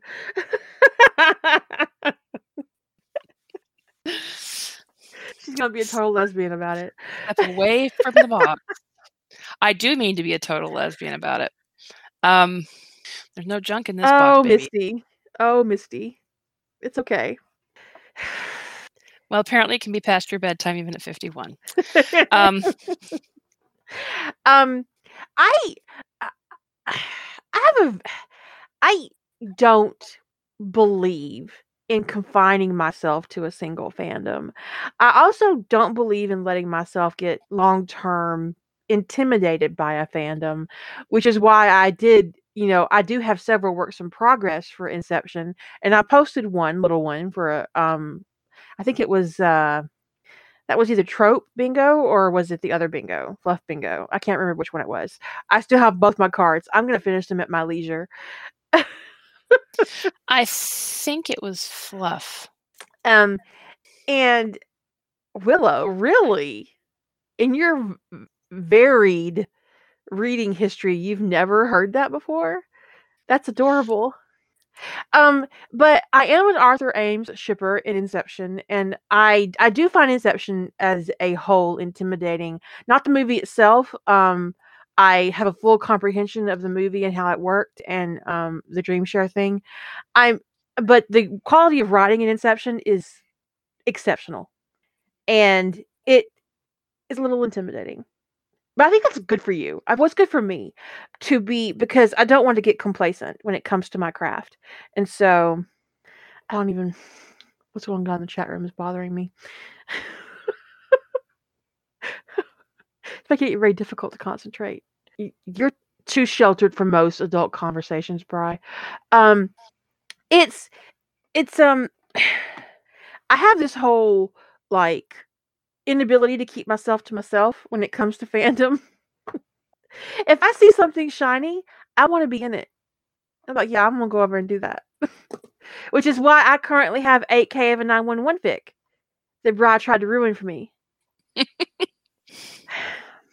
I had a crisis over it. Uh, but I, I'm I'm okay now. I knocked that off. It just shows that you don't have any home training. That's what what that shows. um, I, you know, honestly, honestly, honestly, when you when you when you go into a fandom and, you're- and you're looking at things that people are doing and what they're exploring and the ideas and the concepts that they're doing, you're like, okay, I'm not seeing anybody do this. I would like to do this. I'm gonna go try to do this, or I'm seeing everybody do this. So I am definitely writing a Cabbage Patch Baby, and fuck you if you don't like it. Um, so when you come into a new fandom like 911, it's it's still relatively small comparatively speaking. Um, I mean, compared to the fandoms that I'm in no, on a regular basis. Compared to the fandoms you're in, yeah, it's not a small fandom anymore, but yeah, compared to the fandoms you're in, yeah. I mean, it's bigger than probably the Aliens fandom, which I have two stories in now. Um, definitely bigger than anything I, have seen in the Terminator fandom, which I only have one story in. Um, but relatively speaking, when compared to Stargate and the Sentinel and Star Trek and Harry Potter, it's small. And I've I've explored the whole content of AO3 that I felt comfortable exploring, rem- removing the tags that bother me, um, which is what I do. And um, it's uh, I've written down some things that I would like to explore that aren't being currently explored on uh, the um, on AO3 in, in the fandom. And because I'm really interested in these characters and I really want to explore certain concepts. And that's how I approach a new fandom. It's when I see like it's like, okay, I don't see this and I really want it, so now I have to write it for myself because no one's doing it for me. Yeah. and and there you know there's certainly from um on when it comes to 911 there's a lot of room and somebody pointed out that even though there's probably close to 8000 stories right now in 911 which probably puts it like a medium-ish fandom at this point um it probably is very small word count wise for the size number of stories because it is it is if you took uh, the top 8000 stargate stories and you ranked it against the top 8000 911 stories the word count delta is going to be astronomical. Uh, it's not going to be trivial. It's not going to be trivial because Stargate leans towards novels and even epics. So, and when Whereas you 911 leans almost towards flash fic. I mean, Yeah. it's, it's, yeah. It's a huge, huge. They, it, I mean, like the standard is like episode codas, right? It's it's got a very different vibe. But the thing is, that's one of the things is like if you go into that and you read, like, let's say you read like two or three thousand stories, because you could very quickly read two or three thousand stories in that fandom. You think that Mhm. sounds silly, but you can't. It's not. You could in a few days, you get a week, you could absorb two or three thousand stories that are a couple thousand words a piece. Um, I mean, I probably read upwards of 500. I, I probably, yeah. Yeah, you just you, you just like you just go through them, you just bang them out, and then um, you get a feel. You could very quickly go. Let's if you were inclined to this way of thinking in terms of thinking about how you don't match the fandom. If that's your that's not the way you're inclined to think, but if you inclined to think about the way you don't match a fandom. You might go, this isn't my writing style. I don't really write episode codas, or I don't really write five and one fix. There's a lot of five and one fix in in in 911, which I thought was sort of a dying thing. Would it's back. Um, But there's really So- something really cute about the five and ones and 911. They're they're a different kind of animal. I don't normally like five and ones really, and I don't I don't even hesitate about opening one now in 911. I would say that I am not a fit for 911. It's it it's not my um I mean stylistically. I do tend towards um I mean recently over the past couple of years 120k is my is my sweet spot. Ish. Well, so you you wouldn't be a fit for those flash fix and the episode codas and the um and the five and ones. No, but I'm not either. So, but I mean, the first thing I tried I tried to write something short. The first thing I wrote was 23k. So Yeah. I tried to write a short and it ended up being chapter one. Um 25 pages of chapter one. But you could people could people could look at such fandom and go i'm not a fit for the fandom's norms or as opposed to they could just go i'm just going to write what i write because i want to write in this fandom. And i think that that's more the way to approach if you want to write something is what kind of writer are you and do you want to write in this fandom or not? And that's really it doesn't matter. You don't writing to fandom norms is just silliness. Writing to fandom norms is how you wind up with no female original characters and also how you end up writing the same thing everybody else is writing. Night. Um but in, in acknowledging that I'm not the fandom norm for 911 in no way is going to stop me from writing in it because that's just how I am. I wasn't the fandom norm in the Sentinel. I didn't know it. Um I had to be told. Uh I don't think I'm the fandom norm in Star Trek. See, the thing is, I wouldn't even know what the norm is really in in Star Because Trek. I mean, it- it- but I don't in read Star. Trek, it's usually stories that center around being on the Enterprise, and I've actually yet to write a single story completely centered on the Enterprise. Like you know, like it's almost like case fic. You know, mission fic is the big thing in Star Trek. I've never Mhm. written one. I only have one story, maybe two, set entirely on the Enterprise. And it's short. I also don't write, and because I write in AOS, this is really important. I don't write Jim um being slut shamed or being a victim or being um I hate tho- both of those. I really don't like either one of those tropes. I because because that's really what happens in the AOS um a lot. Um I don't mind. I don't have a problem standing out, but I do see how some people would be intimidated by the idea of it. Yeah, Imaz- Imaz- Imzadi Imzadi is the only one I think that I've fully centered on the Enterprise. Like, like it takes place entirely on the Enterprise. If there's another one, I I can't think of it. That you wrote on the 'Cause I have one set on Beta, Betazed. I mean, I have one set on Betazed, one set on Vulcan. Then Well, there's Raph, Ta- takes, Raph takes place on Earth. yeah, Tangled Destiny takes place on Earth. Um, I have a work in progress where they are assigned to the Enterprise, but they're currently on Earth. Um, it's a Sentinel fic. It's called Instinct. It's available on EAD. Um, so yeah, and I think the fandom norm is the um is the Star Trek mission fic, you know, being on the Enterprise, operating the Enterprise, being the captain of the Enterprise. And it's just not something that I've really explored. So I don't think I'm the fandom norm when it comes to uh, Star Trek. I am most especially not the fandom norm when it comes to new Star Trek. Because I'd much rather explore their relationship and their. Yeah, Vulcan Kisses is a little partial, but it you don't even get a really scene with them having dialogue together until they're on Earth, retired. So yeah, because I I want to explore that dynamic, that bond, but that but that's kind of always what I want to explore. You know, that connection between people um, coming together, figuring out how to work together, communicating, um, that hopefulness, which is what I tried to do in perspectives was where I wrote Tony Stark and Mike Banning, um, where Tony, you know, kind of gets a reboot, a mental one, and make some decisions to protect himself and to protect Jarvis and to protect the future that he wants. And Happy hires Mike Banning to help him do that. And that's that's what I like to do. That's my jam.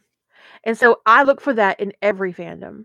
So when I moved into 911 recently, um, I started it in a moment of immense change for Buck.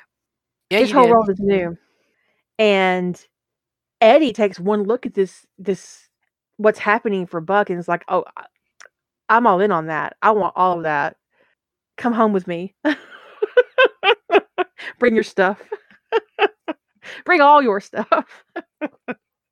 and so it's like because that, that that's really what I like to explore as a writer. So I look for that in other fandoms. I look for that in Harry Potter. I look for it in Stargate. I look for it in Star Trek. And so when I'm looking at a new fandom, I do evaluate like, you know, what kind of um tropes are being explored, what kind of uh group think is happening in the fandom, which speaks to tropes. It speaks to um the kind of works that are being created and the kind of works that are being encouraged by readers, reader interactions, because all that plays into how a fandom grows and changes. And so that's also how a fandom can be really awesomely supportive or how a fandom can get deeply toxic.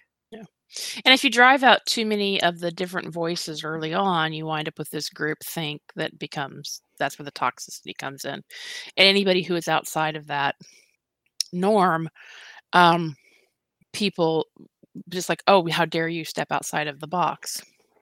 The box. Bitch, I'm going to destroy your box. Eh, not mine. um, get your own box.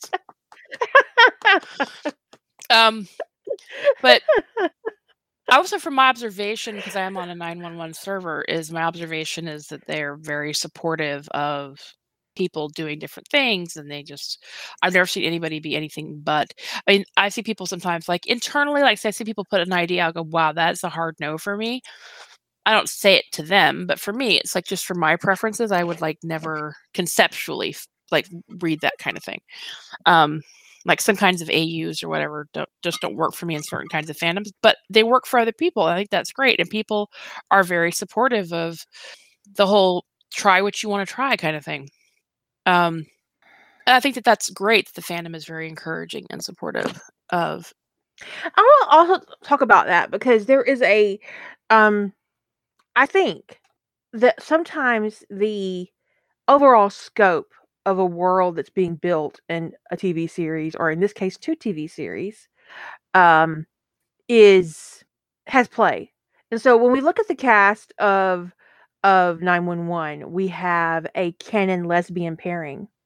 Um, we have a single father with a special needs child.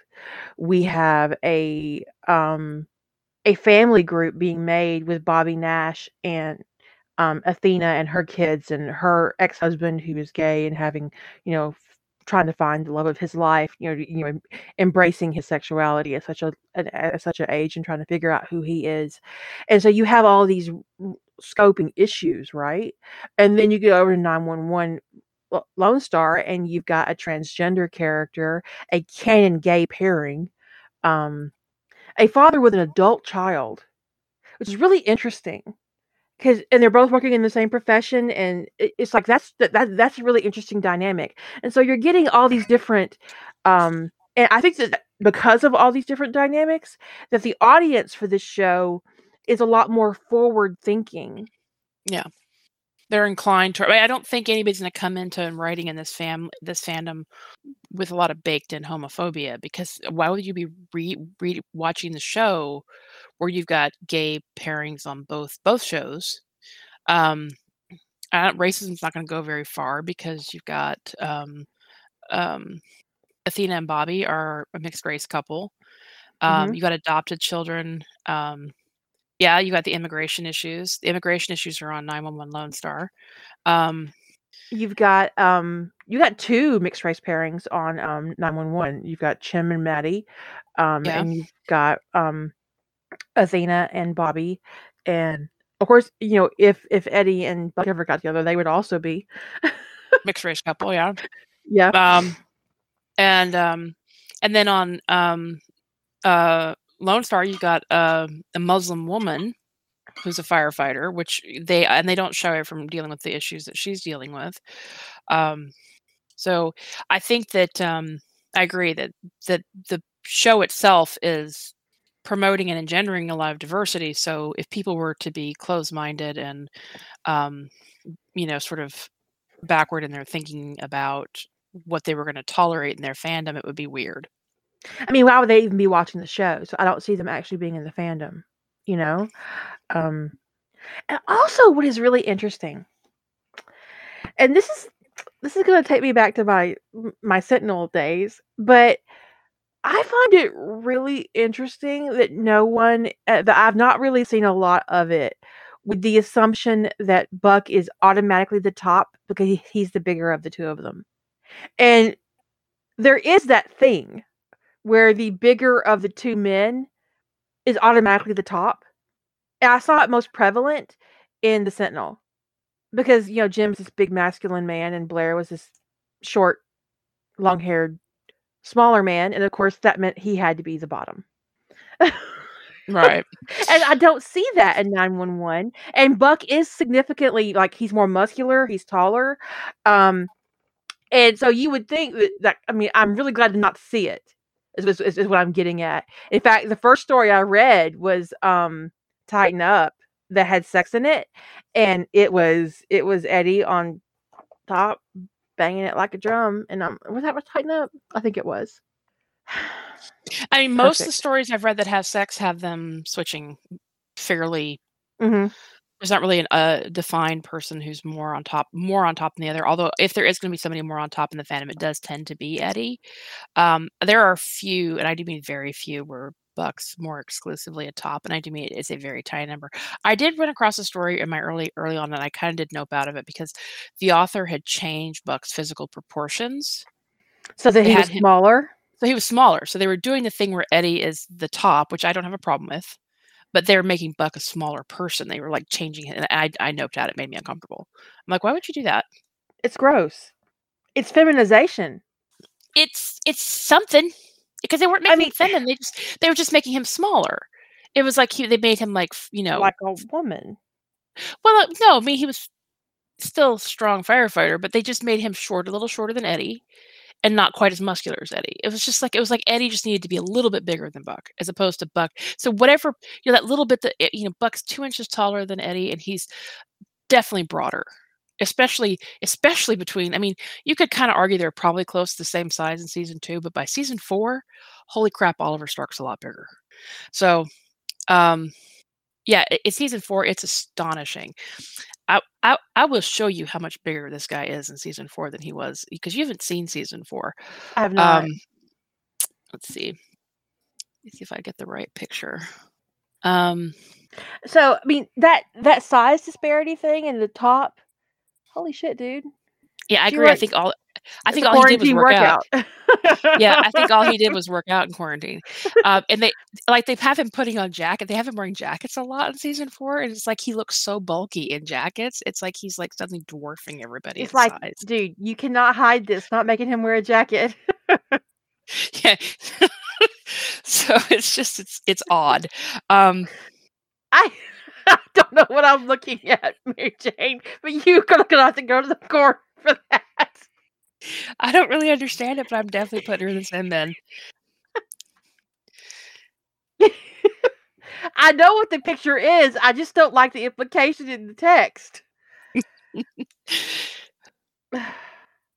Anyway, so there, but this with the story I read it, I did know about because they just they just took that that little size differential between Buck and Eddie and they just inverted it so that it was at Buck a little bit smaller. And I was like, what's the purpose of that? And then and then I realized that Buck was the bottom of the relationship, and I went, oh, it was so that you could feel comfortable with the fact that Buck was bottoming. It's gross. That is so gross. And I will tell you, here's I will tell you something because I was working on a sex scene between Buck and Eddie recently, and here's one thing that will will help some people if this is the reason that you're struggling. When two people are the same, or when some of the shorter person is doing the fucking, okay, and you're face to face, you're not going to be able to kiss easily. You're just not because it's just not lined up right. So it's going to be more like face to throat. But I'm sorry, but Oliver Stark is all leg. Yeah, he is. that guy is is. all leg. So they're probably actually their torsos are probably pretty close to the same height. So, you know, if you're struggling on the kissing front, that because it's they're not going to be able to really kiss because of the height difference when they're fucking face to face, they actually probably will. isn't that much of a height difference. It isn't like Well, four or five inches. It's like two inches. it's it's two inches, but two inches, two inches with that offset, it probably would be a little bit of a. It wouldn't be impossible, but it'd be a little bit of a strain to kiss. Um, Eddie is long torso, and Buck has long legs. So even with that two inch height differential, I wouldn't be surprised if Eddie actually sits taller than Buck does. Yeah, they're flexible. They'll be they'll be okay. It'll be fine. But I didn't. Don't worry about it No one's going to be getting a measuring tape out and trying to measure this for you in your sex scene. Are they going to actually be able to kiss? I'm like, yes, they will be able to kiss. It's fine. You little weirdos. It's a bizarre thing to get wrapped around the axle about. Um and but I but I see it I've I've seen it in plenty of fandoms and I was really happy to not see it as much in 911. Yeah, I, I've been I've been pleased to not see it too. It's just, you know, And I think and I think I mean Vibe canon wise is kind of both ends of the spectrum. I mean, he just he he fucks a girl up against the wall in a bathroom in one, but you know one episode. But you know, um, that was a great scene. I know I love that scene. I mean, He I was like, don't bang that heifer, but also hot. That's hot. But anyway, when you're when you're to go back to the fandom norm thing, when you're looking at fandom norms, you can kind of go, "Oh, I don't fit this fandom. Maybe I shouldn't be here." Or if you're going into a writing group, and this was a little bit more on maybe more on point to where this question started, you can have it maybe in a writing group, and you're going, "Oh, like everybody here is writing in contemporary fandoms, and I'm writing in anime, or everybody here is writing sci-fi, and I'm writing young adult, or whatever." It doesn't matter. Often, writing groups, you know, they got together around um, especially fandom writing groups, they did get together around. Maybe they met through a Teen Wolf group, right? So maybe they all started writing Teen Wolf, or maybe they all started writing together um, around Stargate, and their interests have diverged over time. But it doesn't mean they're not inclusive and welcoming and going to be enthusiastic about whatever you bring to the table. Um, unless they outright say, if people start to give you the vibe that they don't think your thing is good enough for them, that's them. They're not good enough for you. You need to step away. Come over to Just Right. You're all welcome. It'll be fine. Now, somebody did once when we were talking about this occurs to me because somebody gave me a little bit of grief about we talk about how we- we're inclusive on Just Right and you know whatever that we're very judgmental about RPF fandoms. Yes, Yep. true. D- does it mean that you can't be an RPF writer on on Just Right? No, it doesn't mean that. Um, but there's like I don't we don't do RPF on the Quantum Bang because well, for starters, how can you fix something in a real person's life? That's gross. Um, Real gross. and I'm honestly, I, I'm not even apologetic about my issues with RPF, but I am not going to tell you you can't write it. You, ca- I'm not telling tell anybody they can't write RPF, and if you're an RPF writer, that you can't join the Just Right server. But if you're an RPF writer, definitely you can't join do the Quantum Bang because the Quantum Bang is about fix it fix, which, like I said, you can't fix someone else's life. That's weird. Um, Super gross. Don't do it. but when it comes to RPF, yeah, I do have really strong opinions about it. Um, but I'm not telling anybody they can't write it. I just think you it's. do you. I just think that it's Gross. it's intrusive and um, I, it's not on rough. I don't allow it on rough trade because I question its legality, and I, yeah, I think eventually the courts are going to come down that it's probably gonna they're going to eventually strike some book down that was. I'm surprised it hasn't happened yet.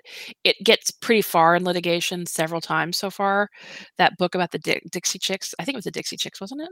Is it the Dixie Chicks? I don't know how that dude got away with writing um, fanfic about Obama and Biden and Oh. putting it on Amazon. I don't know. I just I find it I find it intrusive and weird, and I I think that eventually is it's going to. I think I think it's already it's way grayer legal area than than fan fiction. So I just I don't. And I'm not do with it. hiring a lawyer to deal with your bullshit.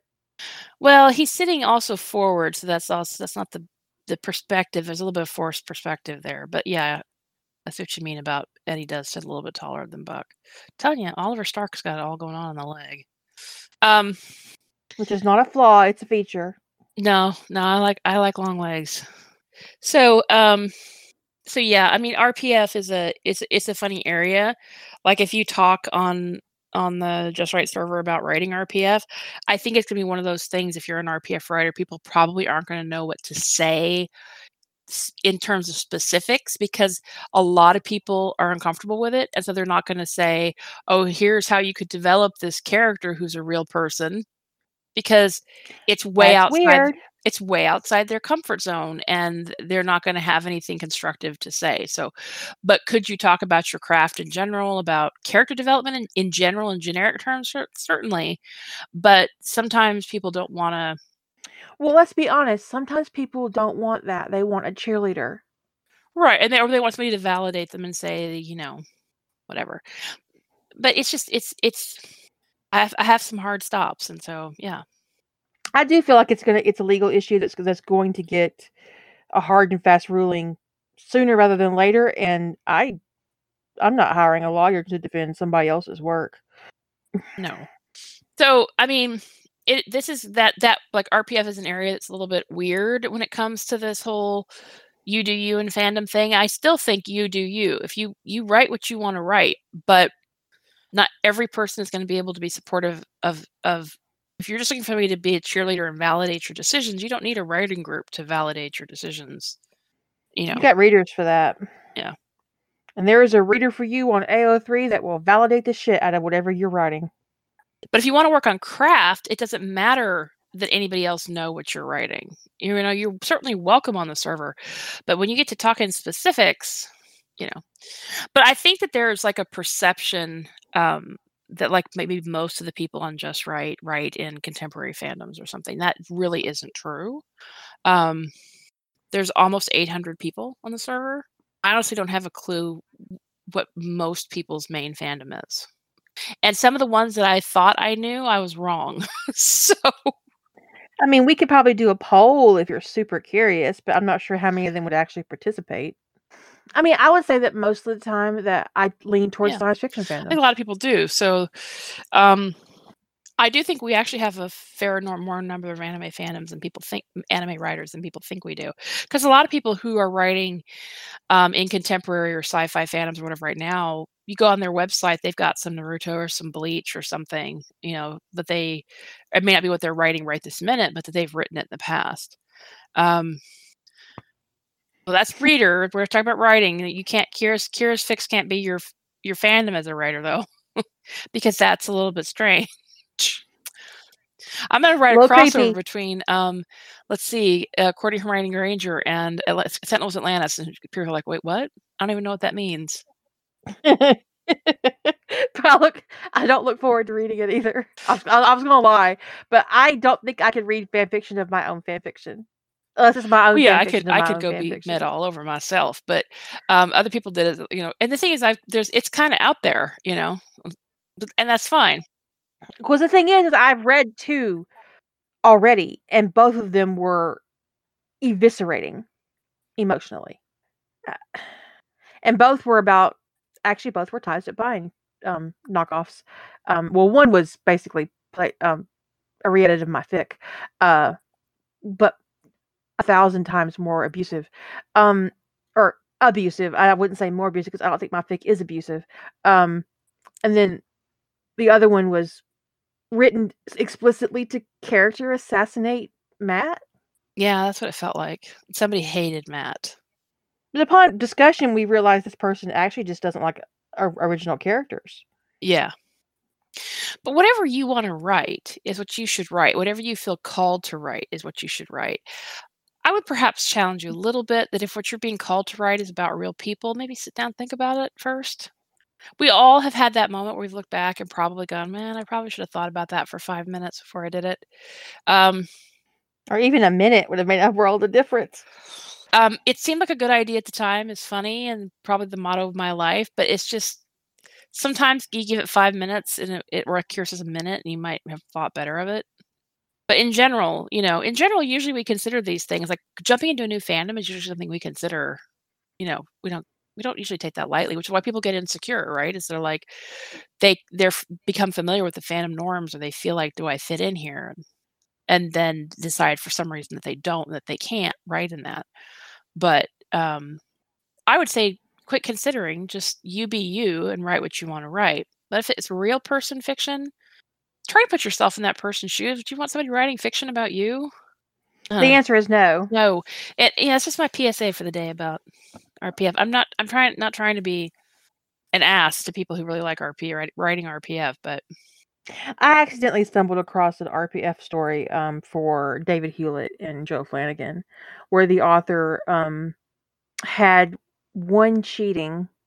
I think that David Hewlett was single in the fic, and Joe Flanigan, of course, was married at the time. And um, I would say, I really, this is the this is where my feelings on RPF formed, um, because I really didn't understand what it was at first.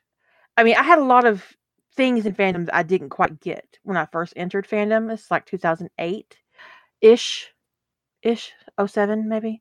Um, and like I would say 25 30% of the fic was dedicating to bashing Joe Flanigan's wife.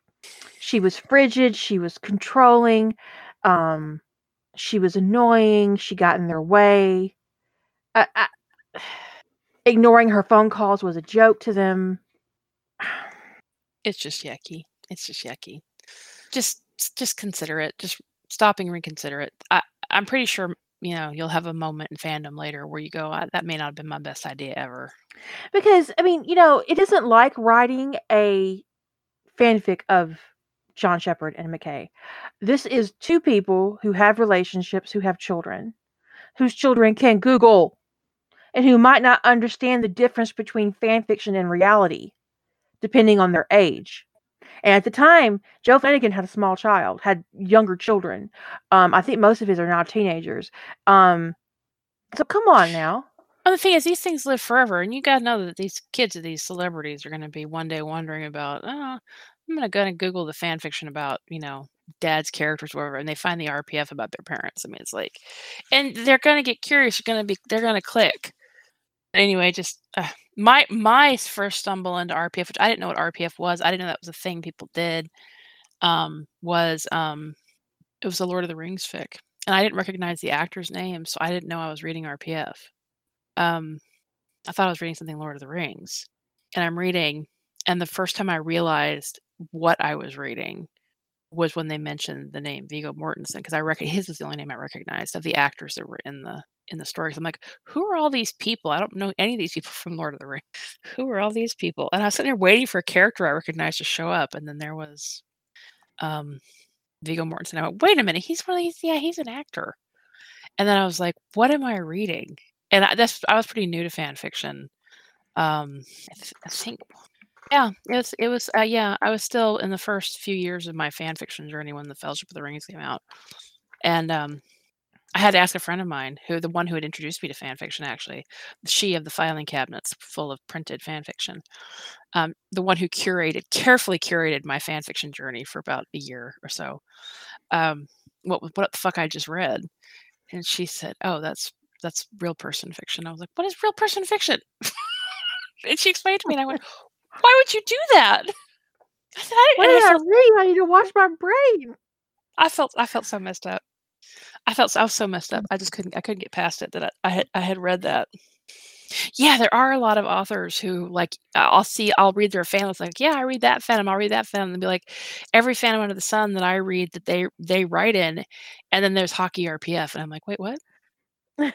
what? Why is that a thing? Why is that a thing? I, I don't understand. I, I don't know why hockey RPF is a thing. I also don't know why Bandom is a thing, but you know. The hockey and the bands, I those are the two big ones. I mean, honestly, those little boy bands are cute. But I don't understand the hockey. Yeah, I heard there was a shapeshifter. Yeah, I did hear from somebody that there was a shapeshifter thing in hockey RPF that was a really big trope that people went wackadoo over for a while. Um, to the point people were even even people who knew I didn't read RPF were sending me stuff about hedge. Octopus shapeshifters. The ones I were sent were all hedgehogs. Is that the best of both worlds or just horrible? I mean, like, because you're going to get tentacle fic and shapeshifter. But octopus shouldn't be on ice. That doesn't seem, that doesn't seem like a good idea. Octopi do not belong on ice. They got Um, yeah, they would get right. They got stuck. Well, that seems like what would happen. I mean, you're a little damp. You get on some ice, you're going to stick. Oh, the fic isn't about that. Oh, Oh, okay. Well, what's it about, man? If you're gonna put octopus. there's a bit of dialogue at the end. oh, Uh, har- Oh. harmonic. I'm afraid it's already too dream for your. It's already too late for your dreams. But sleep well. good luck with that. I mean, I'll let you. I gotta. I gotta run for a second. I'll be right back. But um, okay. maybe we can touch on imposter syndrome when I get back. I don't understand why octopuses, octopi, octopi, cephalopods. I don't understand why they're part of hockey culture, culture, and I don't think I want to know. I have a bizarre relationship with fandom in that I like to write fan fiction, but I often find fandom itself very frustrating. Now, who decides to bring a dead octopus? Who has a dead octopus? Number one. Number two, who decides to bring that dead octopus to a hockey game and throw it on the ice? Why is this a thing? How how how is this a fucking thing? Well, throwing a live chicken's abuse. They should have been arrested. I hope they were arrested. But uh it might be sexist to say this, but you know a man was involved in that shit. Just saying. I hope he got banned. I hope he got arrested for animal abuse. That poor chicken. And honestly, you don't throw your food like that. I regret nothing I just said. Anyways, I like I said, I have a really bizarre relationship with fandom in that I really do like fan fiction. I often can't stand fandom. Well, some of the most toxic parts of fandom never really ever went away. They just find new ways to reinvent themselves. Mm, yeah, true, true. I should have used this time you were gone to go get some tea We could instead just of me have a through um, we could just have a quiet period that you can easily edit out later if you want to get some tea. people throwing chickens at hockey games. Okay. I mean, it was a man, but I know I, I know you're not surprised. I would say honestly, probably it was also a white man, which he probably just had a bad day. Get me started. Um, you know, Weezer had a bad day for 40 years, but you didn't see her doing shit like that. That's right. you were definitely Weeza. I I strive to be. I aspire to such. I do need tea though, so I'm gonna I'm gonna take a little thing, and then we can do the vampire. The I almost said vampire shit. I think we can do the We can do the we can do vampire thing. Okay. We're just gonna mute so you can edit this later. Okay, imposter syndrome. Is Jillian back yet? I'm here. Okay. Do we want to give a definition for imposter syndrome before we start talking about it? yeah, I can Google imposter syndrome, make sure we get a good definition for it. Um I'll go to well, I'll go to Wikipedia first, see what Wikipedia has to say, see if it resonates. Does that sound like what we're talking about? Okay. Imposter syndrome, also known as imposter phenomenon, imposterism, fraud syndrome, or imposter experience, is a psychological pattern in which an individual doubts their skills, talents, or accomplishments and has a persistent internalized fear of being exposed as a fraud. Despite external evidence of their competence, those experiencing this phenomenon remain convinced that they are frauds and do not deserve all they have achieved. Individuals with imposterism incorrectly attribute attribute their success to luck or interpret it as a result of deceiving others into thinking they are more intelligent than they perceive perceive themselves to be. While early research focused on the prevalence among high achieving women, imposter syndrome has been recognized to affect m- both men and women equally. Imposter syndrome also occurs in the context of mental illness and its treatment. Certain individuals may see themselves as less ill, less depressed, less anxious than their peers or other mentally ill people, citing the lack of severe symptoms as the indication of no or minor underlying issue. People with this form do not seek help for their issues, seeing their problems as not worthy of psychiatric attention. I generally agree with that.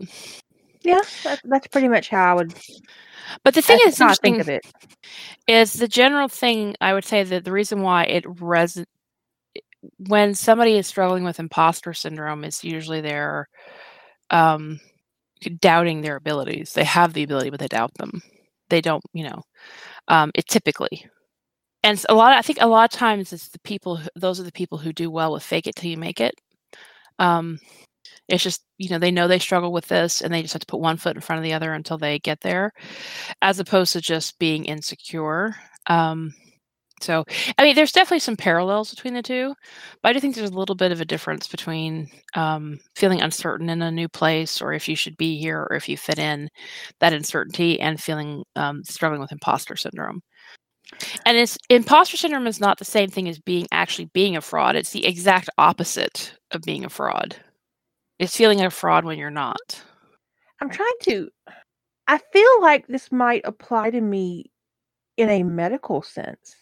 I mean, because we, we earlier when we talked about it, I said that I really didn't think that I had anything to put into this particular part of the conversation because I don't suffer from this. Um, but when you were talking about the full definition, I I do tend to understate, or I don't want to say I underreport, but I do tend to say, okay, my diabe- my diabetes isn't that bad. It's not as bad as this. I don't need this. Therefore, it's not that bad. My clinical depression isn't that bad because I shower every day.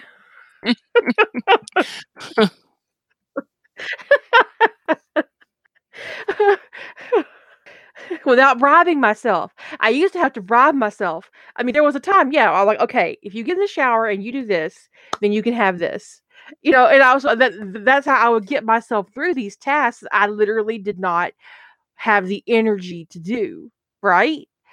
Um, and so but when you're talking about the medical part, as I do tend to kind of underplay my medical issues to either it's I mean, it could be a function of my anxiety, right? To Yeah. kind of minimize these things. Um, but maybe there is a little bit of imposter syndrome there. I mean, it's like, Well, it could be a little bit like, oh God, well they've they've diagnosed me with this, but you know I'm not really there yet. I'm not I'm not like the people who really have this problem. Um, it seems a little bit like it's downplaying. I've I'll I've tell you, I'll tell you a little story. Okay, so you ever been to a Publix? I have never been to Publix. It's not my. I mean, I lived in an area that had Piggly Wiggly. So Okay, okay. when I lived in the South, Okay. Um, I think there's one Piggly Wiggly within like 50 miles of my house right now. Um, it's kind of had a downturn as far as, which is really sad because Piggly Wiggly is like an icon, um, for the South. Uh, okay, so Publix has this where they're when they bag your groceries, they will put your groceries in your cart, take them out to your car, and put them in your car for you. Um, really nice, but I always turn it down, and I turn it down like this. Oh no, thank you. Someone might need you more. mm-hmm. So I always say that. It's my go-to, right? And I broke my foot. And I'm in a walking cast. And I am getting my buggy and um the little the little guy offers to take my stuff out for me and he says I said, "Oh no, thank you." I said he said, "Ma'am, today I think you do need me more." And I was like, "What?" He goes, "When'd you break your foot?" oh, okay. and I let him take my groceries out.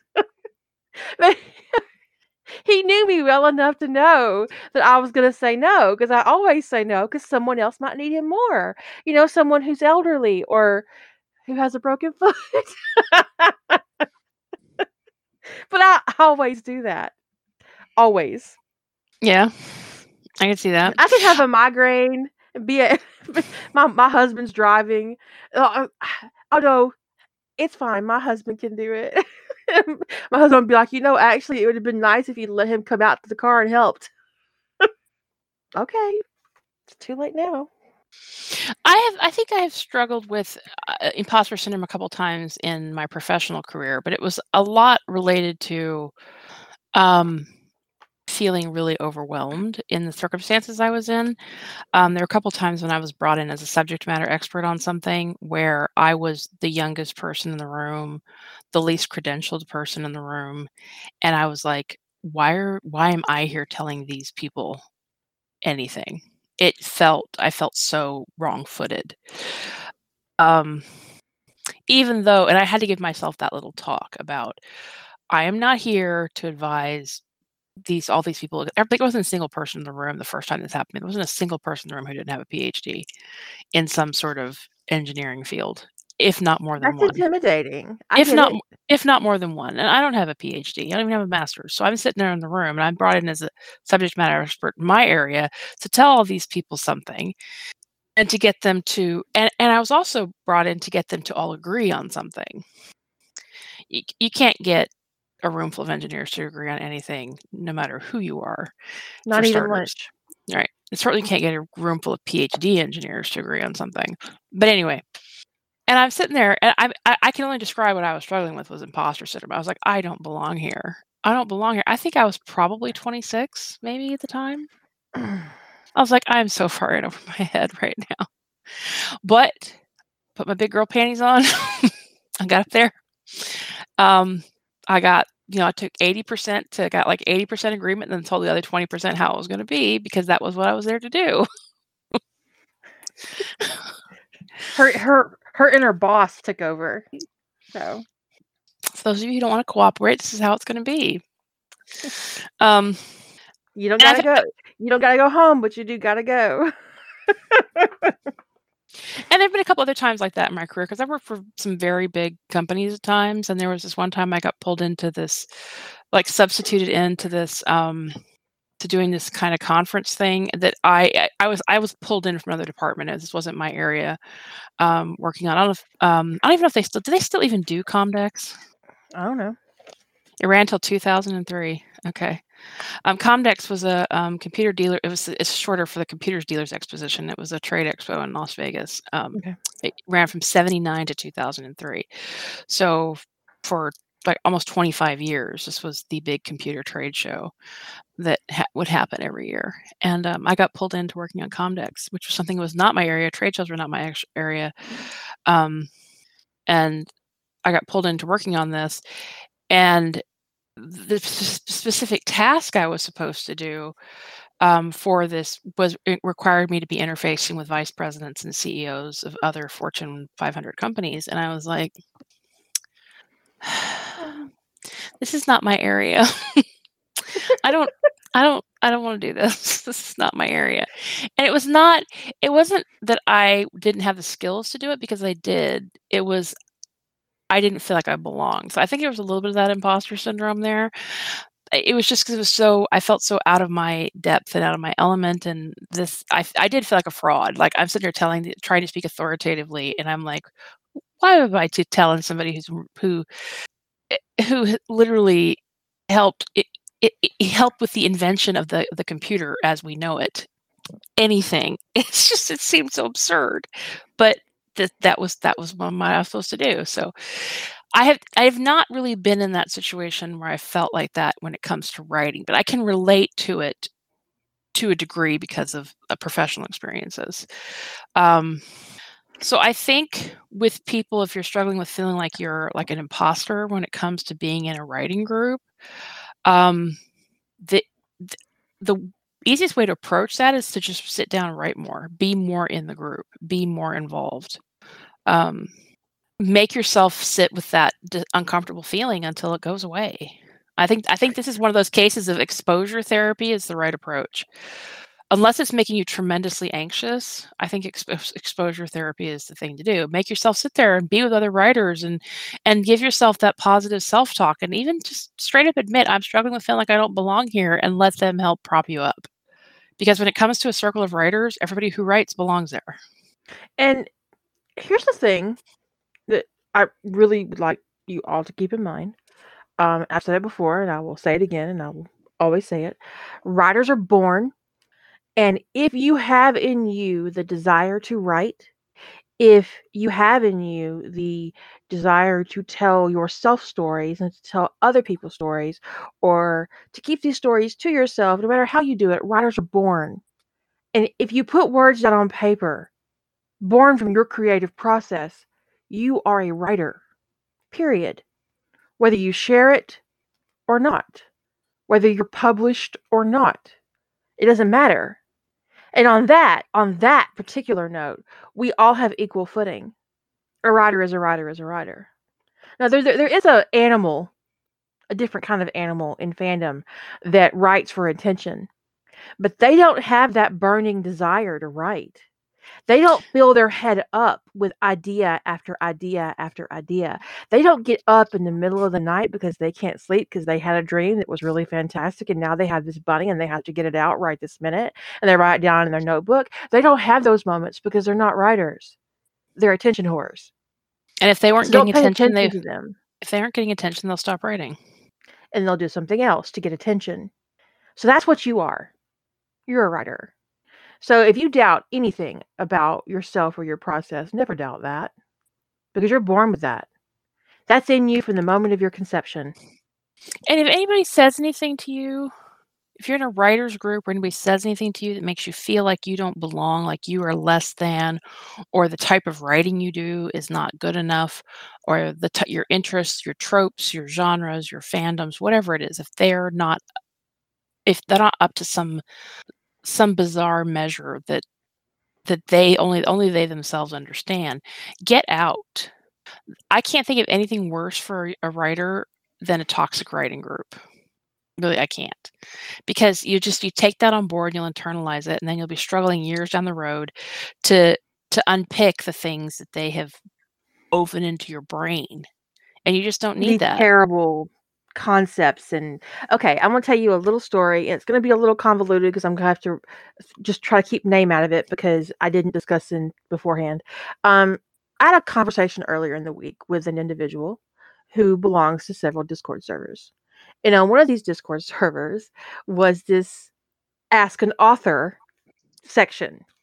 Um, and so there was a question that got asked, and she answered the question along with several other people because she's an author, she's a writer, so she answered this question. Um, and but come to find out, she got reprimanded in private by a mod because it was not ask an author. It was ask the specific author on the server because they're professional. So she was telling me this, and I got really tickled. Got really tickled by the idea that this server existed out there, where this au- where this where this Ask an Author channel was for was was for was for, mm, was for specifically one author, but no one labeled it. Just like they assumed that everybody who came onto the server would know. That'd be like me putting a channel on Crossroads where there are six ton, 1,600 people as of recently, and it just says "Ask an Author" on it, and then uh, saying, and then and then reprimanding everybody on it who answered a question in there because they were all for me. But it doesn't say "Ask Kara," it says "Ask an Author" or "Ask a Writer" or whatever. And I'm like, I can't expect everybody on the damn server to know that without a description, right? You would think so, right? That's a thing. They gotta be thinking. And we have this um there's this mentality in fandom um about readers being currency and um there's these empire empire building elements that take place around us um and i could legitimately be accused of it empire building i have a yahoo group i mean not a yahoo group i did have a yahoo group once but i closed it because i hate yahoo I have a Facebook group, which I'm going to archive soon. I have a Discord server. I have how many websites do I have? Let's see. I have the Brouhaha, Writing and Junk, Rough Trade, my own. So I have four websites. Uh, wild hair. Well, oh, five websites. That's ours. Well, yeah, but I mean, you own the domain yeah, and you pay for the hosting. yeah. So five. I'm involved with the Quantum Bang. Um, I'm trying to get away from the M word. Actually, I'm, I'm I would like I would I would like to retire the M word. Um, I don't want an empire. I want a community. Um, and I think we've built one, a really cool one, a really interesting one. Um, but empire building in itself is toxic. But I know that from the outside looking in, I could be accused of it, which is kind of uncomfortable because it leads to, it can, it can very easily lead to very toxic environments. Like a whole Discord server dedicated to an author, but not actually listed that way, so that you go in there and you think you're getting one thing and you're getting another, and then you get berated for participating the wrong way. yeah, I'd rather have Bobs than minions. I still have not WD 40 my chair. I I guess you guys have noticed. I don't know if they ran from the server. Um, that that part didn't. I don't remember what I don't remember what they said. I forgot. Fibro, you know, being what it is. Um, but I just I want to be surrounded by writers, and sometimes in fandom that can be hard because sometimes fandom fosters this competition. I think that boils back down to reader currency Yeah. or readers yeah. as currency. yeah. I used to talk about world domination, but I don't want to rule the world. That's a lot of work. And honestly, the world's full of morons. And I don't want to be responsible for their shenanigans. Truth be known.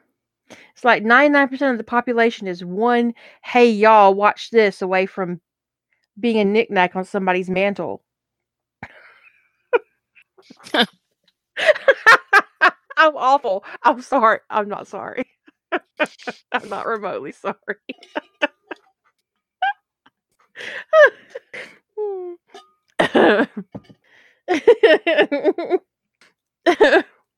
Hers, you want to watch something really entertaining? Go over to YouTube and look up the BuzzFeed Unsolved and watch the episode about Annabelle, the doll. Hilarious. Okay, anyways, um, I love BuzzFeed Unsolved. That's fucking hilarious. But Annabelle is the best. It- it- it- Ryan. he tells Ryan, don't go in there and insult the doll. What's Ryan do? Goes in there and insults the doll. Ryan would invite the devil to sit at his table. if the devil existed. Anyways, Jillian, Yes. empire building. Empire building. Um, I mean, I think I think sometimes people wind up with something that looks like an empire. Um, it's just sort of like, but it's. I would, I would, I would use the term community I prefer than- community. rather than empire. I think empire is a very toxic term. Um, especially in fandom when you have when you mix it with siloing um yeah, and uh policing yeah, you have people in the community put like you know, just policing um reader behavior policing author behavior saying oh you can't write this you can't write this you can't write this pairing um how dare you um not tag jack o'neill um, um, as a bottom i did not want to see that you ruined my life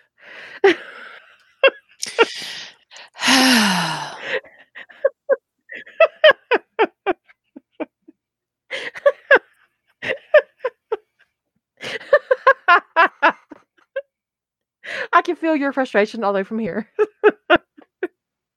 I don't understand this whole um thing in fandom about warning for who's on going to be on bottom. I just I don't get it. Well, some people might be. I mean, it depends on the archive that you're on. Like I said, on AO3, if it's a tag, you don't know if they're trying to warn you or if they're saying this is a feature. Right? I hope it's a feature on AO3. Are they Um, adver- Are they advertising or are they warning? But definitely on that. On was it? It was Area 52, right? Where you Yeah. had to warn if Jack was on the bottom. It was like, really? it's like I don't I don't but I do think that whole warn bottom thing or people expecting or demanding that one character continuously be the bottom is about feminization. Mean, it's like Well, they- internalized misogyny. It is definitely internalized misogyny, but I don't think they're trying to feminize one character as much as that they perceive one character as being too male to bottom, which is uh more to- I think it's, it's a little bit more toxic masculinity. So there's misogyny and toxic masculinity in there. And that whole girl with the dick syndrome. I mean, Yeah. Blair was God, the Sentinel was so toxic for this. It was awful. I also probably I think that it probably happened in SG One. I I remember um as far as like Daniel Jackson goes, because Daniel Jackson, you know, was portrayed as being more sensitive on the show. Yeah. Yeah. I think the character that's perceived as being more sensitive is often the one that they, you know, will eh, tend to quote unquote feminize and as to being the bottom. But it's just, eh, but the question, the thing is, you can't, eh, you never know for sure if that's what somebody's doing, right? All you can do is guess.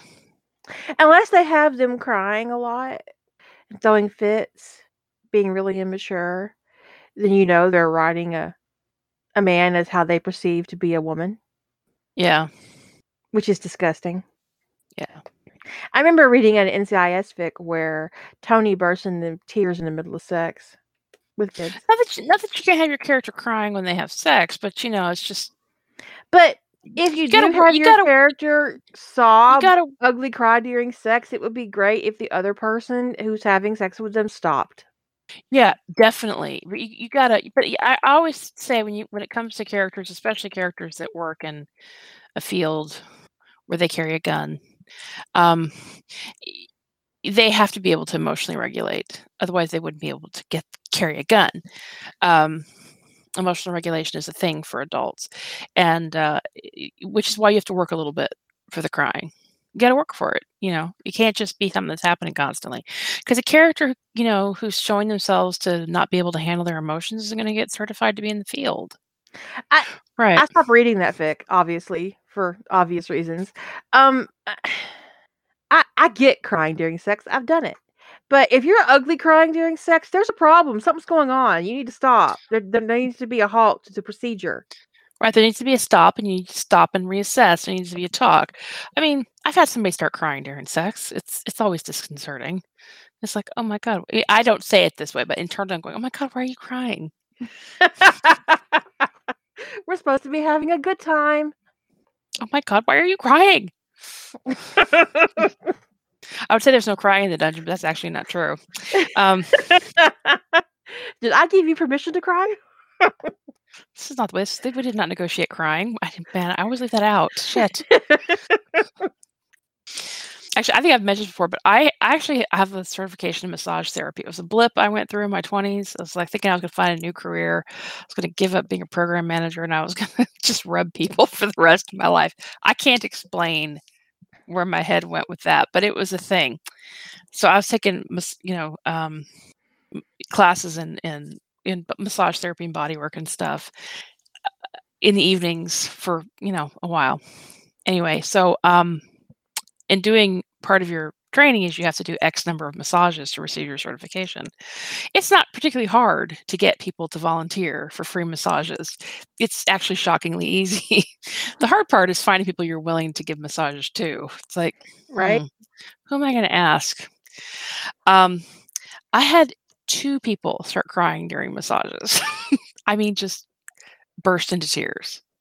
I was like, okay, well, first time it happened, I didn't have any idea what to do. I mean, I I think I handled it okay, but then I went to talk to my teacher about what happened. It basically was well. Apparently, one of the things that I had asked my instructor to show me how to do was abdominal massage, and apparently, it's not uncommon. She didn't tell me this. It's not uncommon with abdominal massage people to start crying. Um, wish I'd known. so, um, after the first time, you know, I asked her like, "What should I do when people start crying?" She goes, "Oh, you must have done it well." I was like, "I guess." And she walked me through how to handle it when somebody's crying, and I was like, "Okay, okay, okay."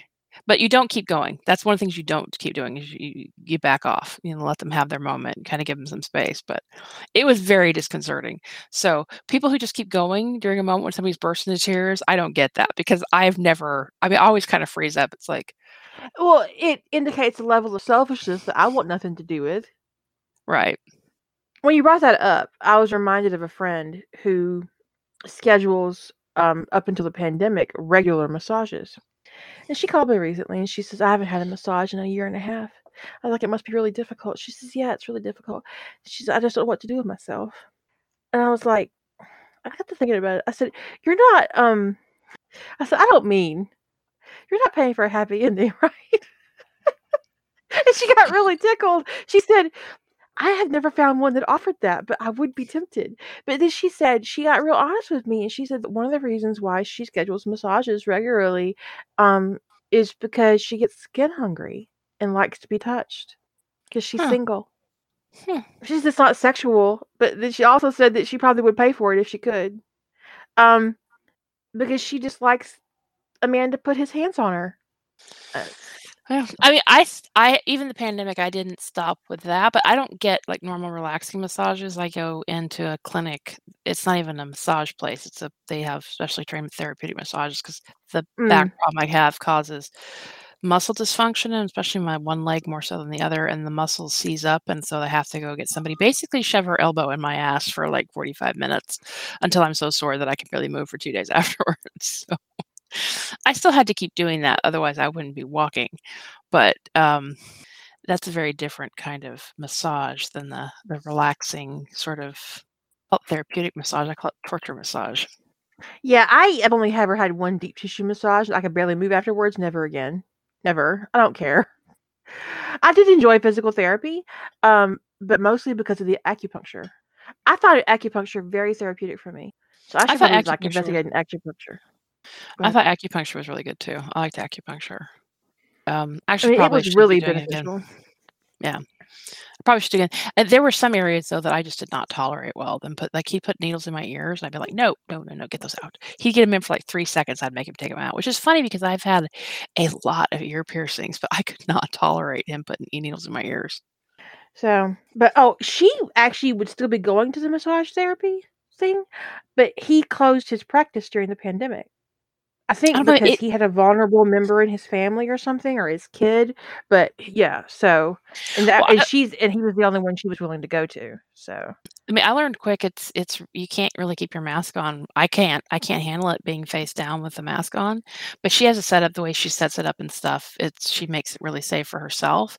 But like if, if you if you flip over, you put your mask back on. But it's um yeah. I mean, if I if I was doing that job and I had somebody vulnerable in my family, I would not. I wouldn't keep doing it. so, but I do wonder how many people get massages just for that human interaction. There probably are a fair number. Um, there probably are a fair number. Oh, ladies, here's a tip for you. If you've got big boobs, I was talking to um, my massage therapist one day because we talk therapeutic massages with relaxing massages. I don't like to talk therapeutic massages. I need something to take my mind off the fact that she's killing me. But anyway, Right? um, so we talk, and I was telling her, she we were talking about um, that it's just really hard for me to stay on my stomach for so long because my boobs hurt, right? I got big boobs. It's hard to be on my boobs for that long because it's not really being on my stomach, it's being on my tits. Right. She says, Well, do you want me to use the cushion? And I said, What's the cushion? Wait what's the cushion? I, I don't know what the cushion is. And um, they have this cushion they have for pregnant women that's got a big cutout for the belly and a big cutout for the boobs, and you lay on it instead of flat on the table. And she just stuffs the belly section with a pillow. And then I just am laying there on this cushion with my boobs in this cutout. And I was like, this is the best thing ever. There's no pressure on there was no pressure on my tits for the whole hour. It was just glorious. I need So the he- cushion. I need the cushion. So I went in the next time and she forgot the next time she she'd forgotten it. And I was at the table, there's no cushion. I go, Where's the cushion? And I just was so wounded. She goes, Oh, I forgot. I'll get she goes, So you want it? And I go, I don't ever want another massage without the cushion. Get me the pregnancy cushion. My chiropractor has a table designed for pregnant women. And he also uses it for women who have large breasts because there's a he can put down part of the table so that it isn't putting a lot of pressure on the breast when he's doing back adjustments. I was like, "You're a rock star." Cuz that's always the worst part when they're doing it shoulder adjustments because it's pressing your breast on into the table. It's awful. Well, my massage that, that does look never super comfortable actually. my massage therapist has never had a, a boob pillow. There's probably is just a boob pillow out there, but they've never had a boob pillow. I will take the pregnancy pillow because you can see you've got the thing to put in place of the belly right there. Um, Mhm. they got the cushion that they can fill the belly pocket for, you know, for big breasted women. It is so much more comfortable than just laying on your boobs on a hard table. I can't even with with it. Like I can't even. It may look like a screaming face. It does look like a face from Scream. Um, but I'm telling you, if you've got big breasts, or maybe if you've got a big belly and you just, I mean, just own it. Just go in and go, hey, I got the big belly. I want the pregnancy pillow. we'll stuff the boob compartment. just, just own it. Get comfy. You're paying for that massage. Feel better. The pillow I'm scream so just- you don't have to. Yeah, I totally agree. I'm just pissed off that it was like, you know, 25 years into getting massages, and this is like the first year I've had a boob pillow. Or is it It's a the, note in my chart. I need the boob pillow. or is it the boob unpillow? It's sort of the opposite of the boob pillows. I just it was like, oh, this, is so good. the girls are so happy. It makes sense they would have something for pregnant women. I mean, Yeah, yeah. I mean, when I the lady I trained with for massage, she specialized in side lying for massage for for pregnant people. That's really com- the draping for side lying is really complicated, and you have to have special bolsters and stuff. I'd rather just have a pillow like that. Not the sideline massage is actually the sideline massage is great for hips and it, uh, is for me the best position to get to your IT band, but it is a really complicated draping. It's hard to maintain the modesty when you're on your side. like speaking that. of massage, is it canon that Buck has training as a massage therapist? no, Because I see No. it often in fic. Like he has some kind of training in it. And I was like, but I see it a lot. Really? Because I'd never seen it before. I I hadn't. I've never actually never seen it, so I haven't run across those fics where I've seen it.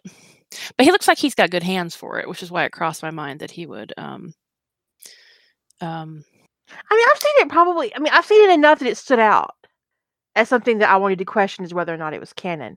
Like, he did travel in South America, right? yes, yes. Okay.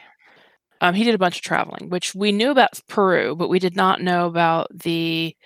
Um, he wasn't a seal. Yeah, but she's saying she's seen fics where he was a seal. But uh, Yeah, AU but some of the AUs he was a seal fic are just there's the seal stuff is so wrong in them. It's so off that um it's shockingly, shockingly off. Like I read at bun- his I- age, if he was a seal, he'd probably still be one unless he injured out. And then if he was that injured, he probably wouldn't qualify to be a firefighter.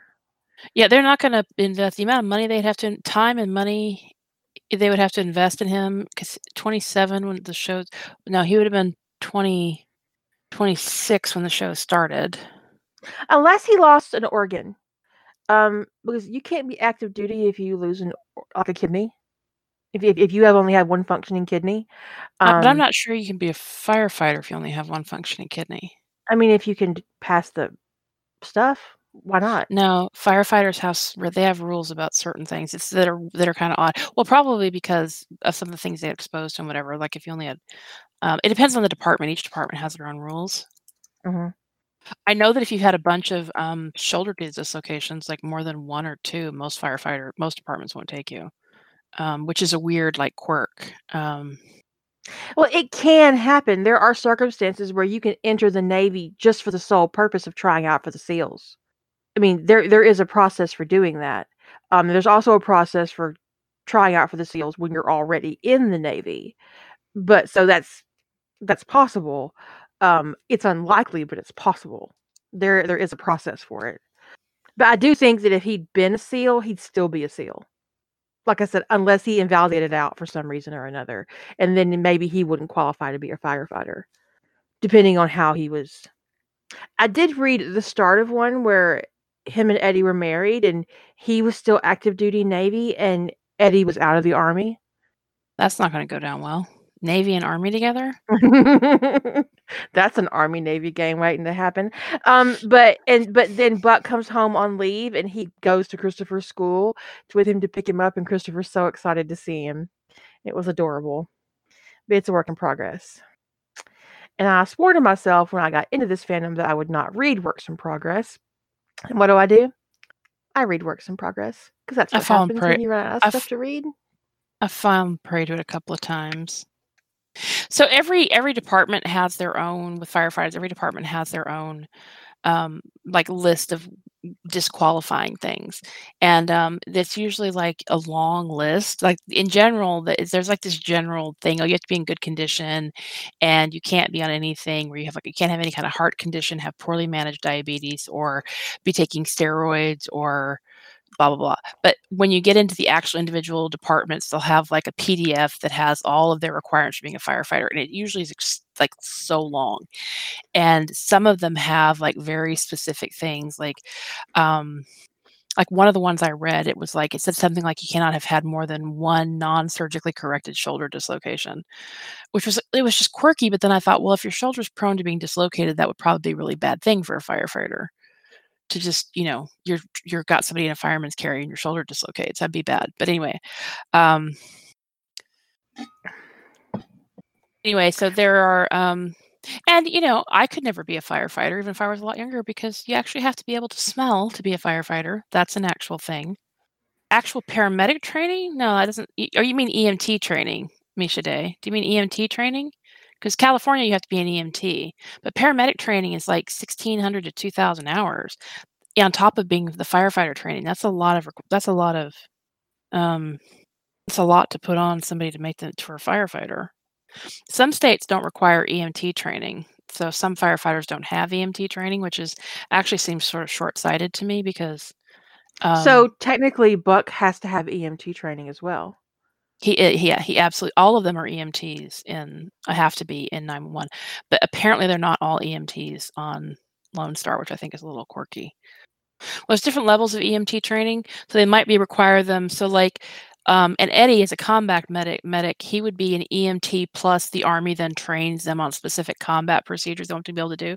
So he's less qualified than a paramedic, but he's more qualified than a standard EMT. Um, Oh, speaking of which, I was reading a fic and it was a really short one.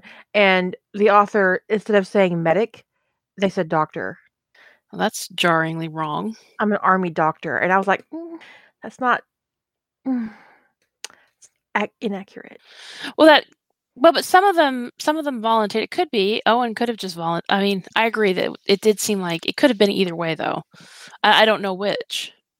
I don't know if they were not, you know, there's this horrible old, racist old lady who um, who wanted the the Latino neighbors arrested for basically cooking because they're cooking Latino food, and um, she wanted their their basically their barbecue pit put out, and so they wanted. So Owen said he was going to arrest, make a citizen's arrest for making nuisance calls to nine one one. This is in Lone Star, obviously.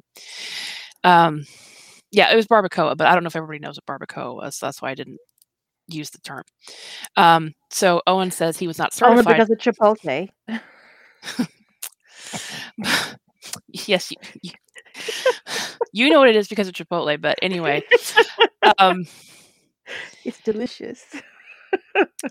but they wanted her the, the barbacoa put out so she wanted it put out so anyway he said he's going to arrest her and she starts faking a heart attack and and um, tk says that well, we can't transport her to we can't arrest her if she's having a heart attack so she might need mouth to mouth or cpr or something and owen's like i'm not certified to to do that he kind of holds his hands up and judd says she looks to judd and he's like nope nope nope and um she doesn't want chavez to help because chavez obviously Latino, so she looks to to Paul, um, or she looks to. Oh, first she looks to TK, and TK says, "Well, ma'am, I can help you, but I am, um, I am a homosexual." And she's like, "Oh," and she so she looks.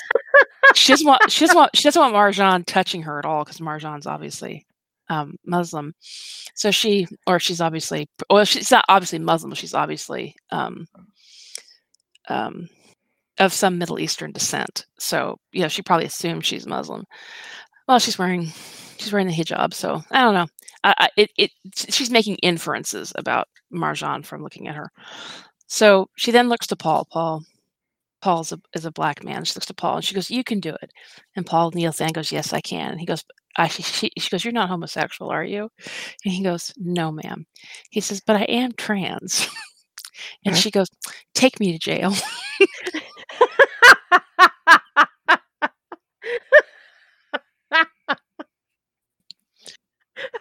it's the worst Karen day ever. it was great. It was a great episode. It was in season one. It was one of the early episodes in season one where they all go out to this call and she's just so awful. So I'm not sure if they were, if Judd and Owen were saying they weren't certified to give her CPR because they aren't EMTs or if they were just, it's really not clear. Because I don't think we see Judd or Owen give anybody CPR, do we? So it, it's, it's, yeah, I don't think we ever do. So it's not ever clear if they've got any kind of EMT certification. But clearly, she didn't actually need CPR since she was capable of conversation. Well, no, she clearly didn't need CPR. The old Okay, so racist. Google Kale says Google says you need to be an EMT to be a firefighter in Texas. So these are states have requirements, and then individual departments that can have additional requirements. Um, but I, so California and Texas both require you to be an EMT, which would allow them to give basic first aid at least and give CPR, and and then they are trained to use the um, the automated automatic def- the automated defibrillator and all that kind of stuff. So. Well, that's true. Well, the show writers may actually not know what the requirements are, but we Because you know they don't look. Yeah. but, but we do see all of the characters. I'm pretty sure we've seen all of the characters on 911 giving CPR. So, um, I mean, we see Buck helping give deliver a baby. So, um, anyway, I think EMT training is about 150 hours, something like that. 120, 150. Okay, It's it's like a tenth the the the duration of time as um well it depends upon how you how you get the how you get your EMT training. Some people may take it in a more concentrated course. Anyway, uh, how did we get here? 911. Yeah, It's I on the brain. I- is on the brain. We have being in a new fandom and, and writing and but there is also there there is a factor in 911 that does have me hesitating to write them on the job and that is medical knowledge. I have zero. Well, I don't think you actually need a ton of medical knowledge because the show actually stops at the door of the hospital, right? So you could stop your show, your story, most the most part of the door of the hospital. So it's about maybe more about can you write disaster scenes, and you just gloss over the bits. I don't really know much about gator wrestling. I still wrote it. true, true. You did. I don't know much at all about putting my dick in a toaster, um, or getting it out. I still wrote it. I mean, this is true. I That's true, and- know a lot about fucking somebody with a dick because I don't actually have one, but I write it all the time. But there is a difference between that and making up medical information on the fly. I'm like over on Wikipedia. Okay, if someone's in a car Well- accident, But Starlight Starlight points out that if you don't write from Chim or Hen's POV, you're kind of then more writing from the par- POV from of the the EMTs, which is a lot less medical training. So, you know, you don't need to. They're not going to like one of the big differences is like Buck can't be putting in an IV. He's not going to be doing that. He's not he's not certified to do it. You don't have to worry about that side of it. He just hands. He just you have to get people out of the cars, you know, out of their crash cars and put out fires, and then he passes the people off to the par- to the paramedics to deal with. I actually appreciate the characters I'm fixated on are not the paramedics because it does right? it does lighten the load. Um, But I do think that my my hangups in particular fandoms are about issues like that. So I do tend to gloss over like the science in um Stargate. I do gloss over I would gloss over um actual cooking of gourmet meals in um Hannibal whereas they would probably eat the food. I probably would not be talking about Hannibal cooking it, you know. Um I for me it'd be a lot more like the prep. I mean, I, the things he goes through to prep for the food, I, that's just way more research than I want to get into. Um, and also considering what he preps, uh, we will not be discussing. right.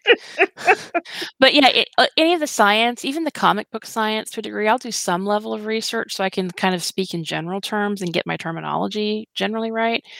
But I don't want to like. Tr- I'm not going to try to like delve deep and. Sometimes when I see people delving deep in like medical terminology, I'm assuming they're speaking from a level, a place of um, expertise, and then I read a little bit more and realize that they're not and then I'm like, oh, why did you fake it? You should have just you should have glossed over. Glossing over is the better choice. it's a way better choice than getting it drastically wrong. But you know, Well, there's a difference between Hannibal on the TV show and Hannibal Lecter in the movies and books, Bry. So, um, in the movie in the in the show, he's he, he leans more towards French cuisine. I think Yeah. that's the lean, but not the total. Um, there's actually a Hannibal cookbook. Uh, so in in in writing Hannibal, I would lean towards Hannibal uh French cooking, which is why I brought Julia Child. Uh, it's beautiful. We can't discuss the main ingredient in Hannibal without a, war- a without a warning. I don't even think he's gotten. Well, he he- he mentioned Silence of the Lambs earlier, so I do think he knows what Hannibal was in jail for in that movie. So we'll just go from there. Um, but the t- but TV show is vastly different, and you can watch the TV show on Netflix, but don't watch it by yourself. Yeah. I mean, you could maybe get through the first couple episodes on your own, but after that, It's just he's incredibly sheltered, so I so I feel like he needs supervision to watch Hannibal. just saying, sweetheart. Just saying. Um, I felt like I needed supervision through some of those episodes. Be holding my head, having nightmares about deer and field kabuki. What is an EMR?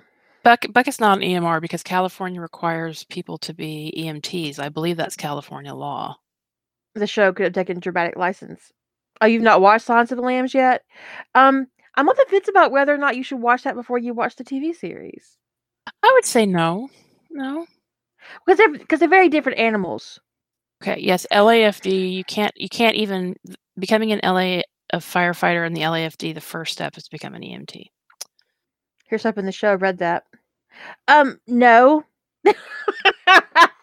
no. it doesn't matter where you start with Hannibal. None, none of it's tame, sweetheart. He's a cannibal. it's just. I mean, when I I started with Red Dragon, the movie.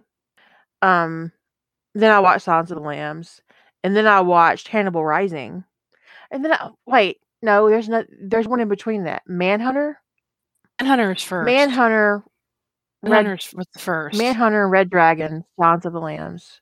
Uh, no. Manhunter sounds the way they go in order is Red Dragon's kind of a remake of Manhunter, right? I think so. So that, but that came after Silence of the Lambs. Okay. I actually personally wouldn't watch. I, I don't really. I find Red Dragon kind of whatever that whatever the remake of Manhunter was, be a throwaway. I like the original better. Yeah. What? Yeah. Uh, Manhunter, Silence of the Lambs, and then Hannibal Rising. But don't watch the the Hannibal movie. Just Hannibal Yeah, no. with Julianne Moore. Skip that one. Um, and then but the TV series is like an AU. It's like fan. The, the TV series is literally fan fiction for Silence of the Lambs, or Manhunter. Actually, it's it's yeah. It's it's it's Manhunter fan fiction. Oh, Nick, it'll be fine. It'll be fine. It is gory, but it's brilliant. Of course, says the time the chronological timeline is Hannibal Rising, Red Dragon, Silence of the Lambs, and Hannibal.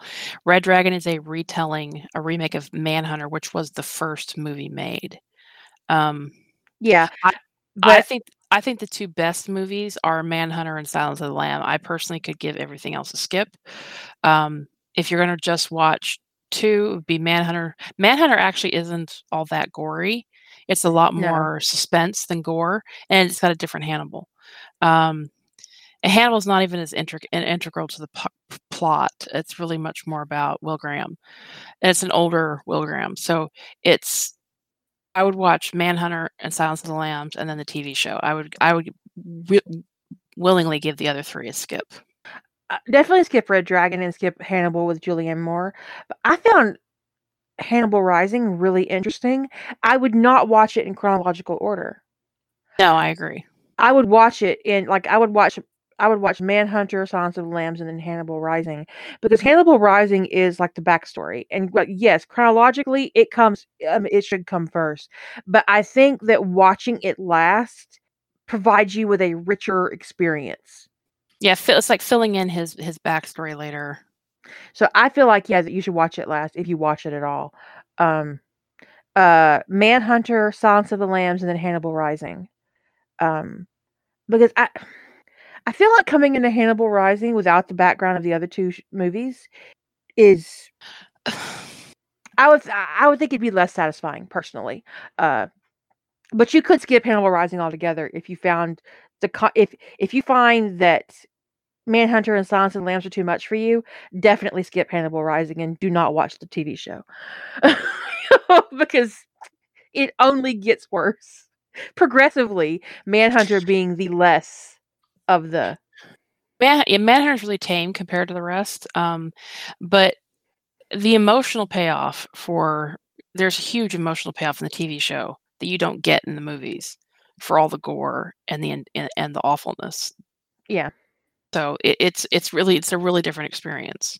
Frankly, the TV show is sexy as hell. Yeah, but it is it is it is really tough to take in ways that the movies are not. Yeah, it is sexy. It is provocative. It is disgusting. It is um artful and hurtful and is a suspenseful and From a cinematography perspective, it is masterful. I mean, it is just masterful. Yeah. And the acting is delicious. Oh God, look at him. Just wow. I was like, I don't know if I had that picture. I have to save it. I probably have ten copies of this picture. It's okay though. I think this is when he's in this is season three. Yeah. When he's in Europe. Right? Yeah, who did give him permission to look like that? It's ridiculous. but anyways, um but a fandom like Hannibal can can be very intimidating. There's a lot of talented writers in it. There's a lot of um content in it that is integral to the characterization that can be difficult to write. Um it's true in a lot of fandoms, but in particularly in Hannibal, it's it could be a stumbling block that you can't get past. Yeah, and you know, we can't really get into the the where's, why's, and what fors, but you know, some of my I was in the middle of writing something in Hannibal when we got an email from somebody expressing their deep disappointment in us. Um, that sort of really threw me, honestly, in ways I didn't expect. It pissed me off. Yeah, it did. pissed. It it did piss me off, but it kind of it it also really threw me. Um, I get that they were triggered. I get that they were really upset. But the thing is, once they realized the conversation was about Hannibal and considering that they're a deep trigger of the subject matter, I don't know why they kept listening to that podcast. The podcast. podcast was literally called Leaning into Hannibal. I yeah. So I don't know why they were listening to it. And it just it, it kind of infuriates me that they listened to that podcast long enough to get triggered that triggered by the content such that they had to unload in that way. It was horrifying. It was horrible. Um, she all but accused us of cannibalism. Fetishizing it. Yeah. Yeah. So um especially you know and and called us hypocrites. That was i think that was the hard the harder part for me is that all of our talks about body autonomy and um, consent issues and that it's really important and that it's basically called us hypocrites for um the it, i won't get into the why because it was it could be potentially triggering and we didn't we don't have a warning on this podcast but eh, it's just one of those things that you know sometimes you just hear from somebody and it's just like and it wasn't about my writing. It was about the podcast and things we talked about. And again, I don't know why somebody with a trigger around cannibalism would listen to that podcast. I can't I can't get past that. So there's that. It was it was it was a very frustrating experience. Um, and you know, it you know, it's not my job to manage the emotions of other people. So if my work makes you uncomfortable, don't read it. And if my podcast makes you uncomfortable, don't listen to it. If my opinions offend you, ignore them. One of these days we probably will get around because it has been requested repeatedly that we have a, podcast just about BDSM. Um And the reason we haven't done it is I don't look forward to the emails. yeah. and and there will be email pe- s- pe- there will be people who will not who know they don't like the subject matter who will listen to it anyway and will have something to say about it She's given me lesbianism. She gave me lesbianism a long time ago Gillian Anderson is just fucking gorgeous. It doesn't make any sense to be that attractive. Wow. I mean, she doesn't give me lesbianism the way that Ruby Rose does, but it's she's pretty close. Actually, she gives me lesbian way more. I mean, I just uh, yeah. Gillian Anderson. Gillian Anderson's my like, she's my unicorn in that way. Oh, dark. Maybe in your next life. Keep it on tap. It might come back. Have many lives yet to live, if you believe in that. Wouldn't it be weird to have like if reincarnation is a thing and you have like sex memories of from previous reincarnations incarnations? Wouldn't that be weird? That'd be super weird. I don't think I'd want that.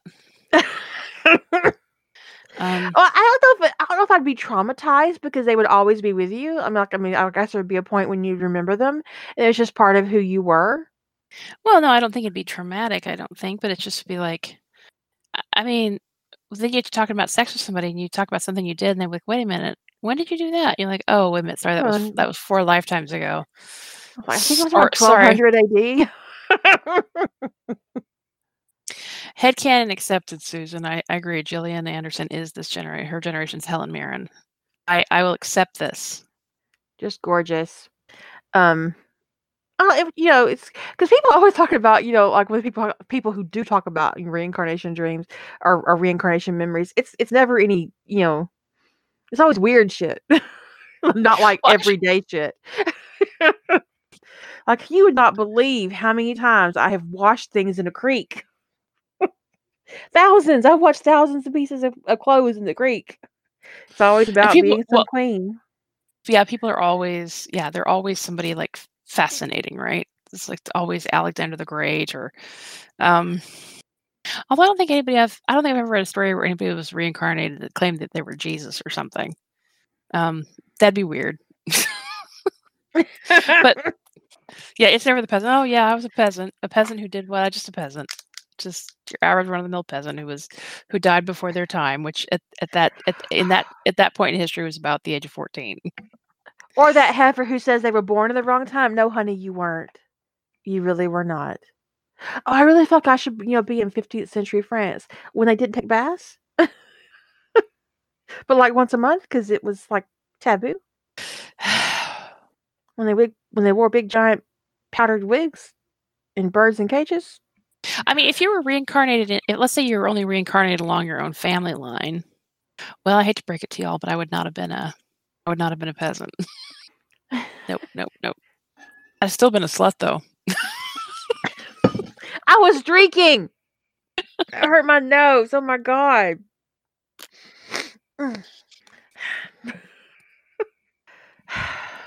The first profession. I might have been a hoe. That's possible. That's possible. For fun and profit. yeah, because medicine. Dental. I mean, just for the dental alone. It I says a lot mean- that dentists used to be barbers or barbers used to be dentists, whatever. well, should we end the podcast? We could keep yapping, but Yeah. that way you have less to edit. but I, I feel like um that if you are struggling to find your place in fandom, that the best thing you can do is to find yourself um a writing group where the fandoms you write in don't matter. And then you don't have to worry about fitting into some kind of group think that doesn't work for you. just always they're just accepting. I mean, and like when it comes to like the anime thing, I mean, I would say that the people who um going back to like the group that's been around for as long as I've been around, uh, which is going back to 2013 or so, there's always been a section of the group that's always been people who were into anime. So, I mean, it's always been a staple part of the culture of this writing group that there are people Yeah. who who write anime. Um, it's not where I ever went because, um, as as Dark pointed out, I'm a little literal for that. I've never watched anime. I think I my husband is a real big fan of Ranma um one and a half, half uh, Ranma and a half, Ranma half. Yeah, he's a big fan.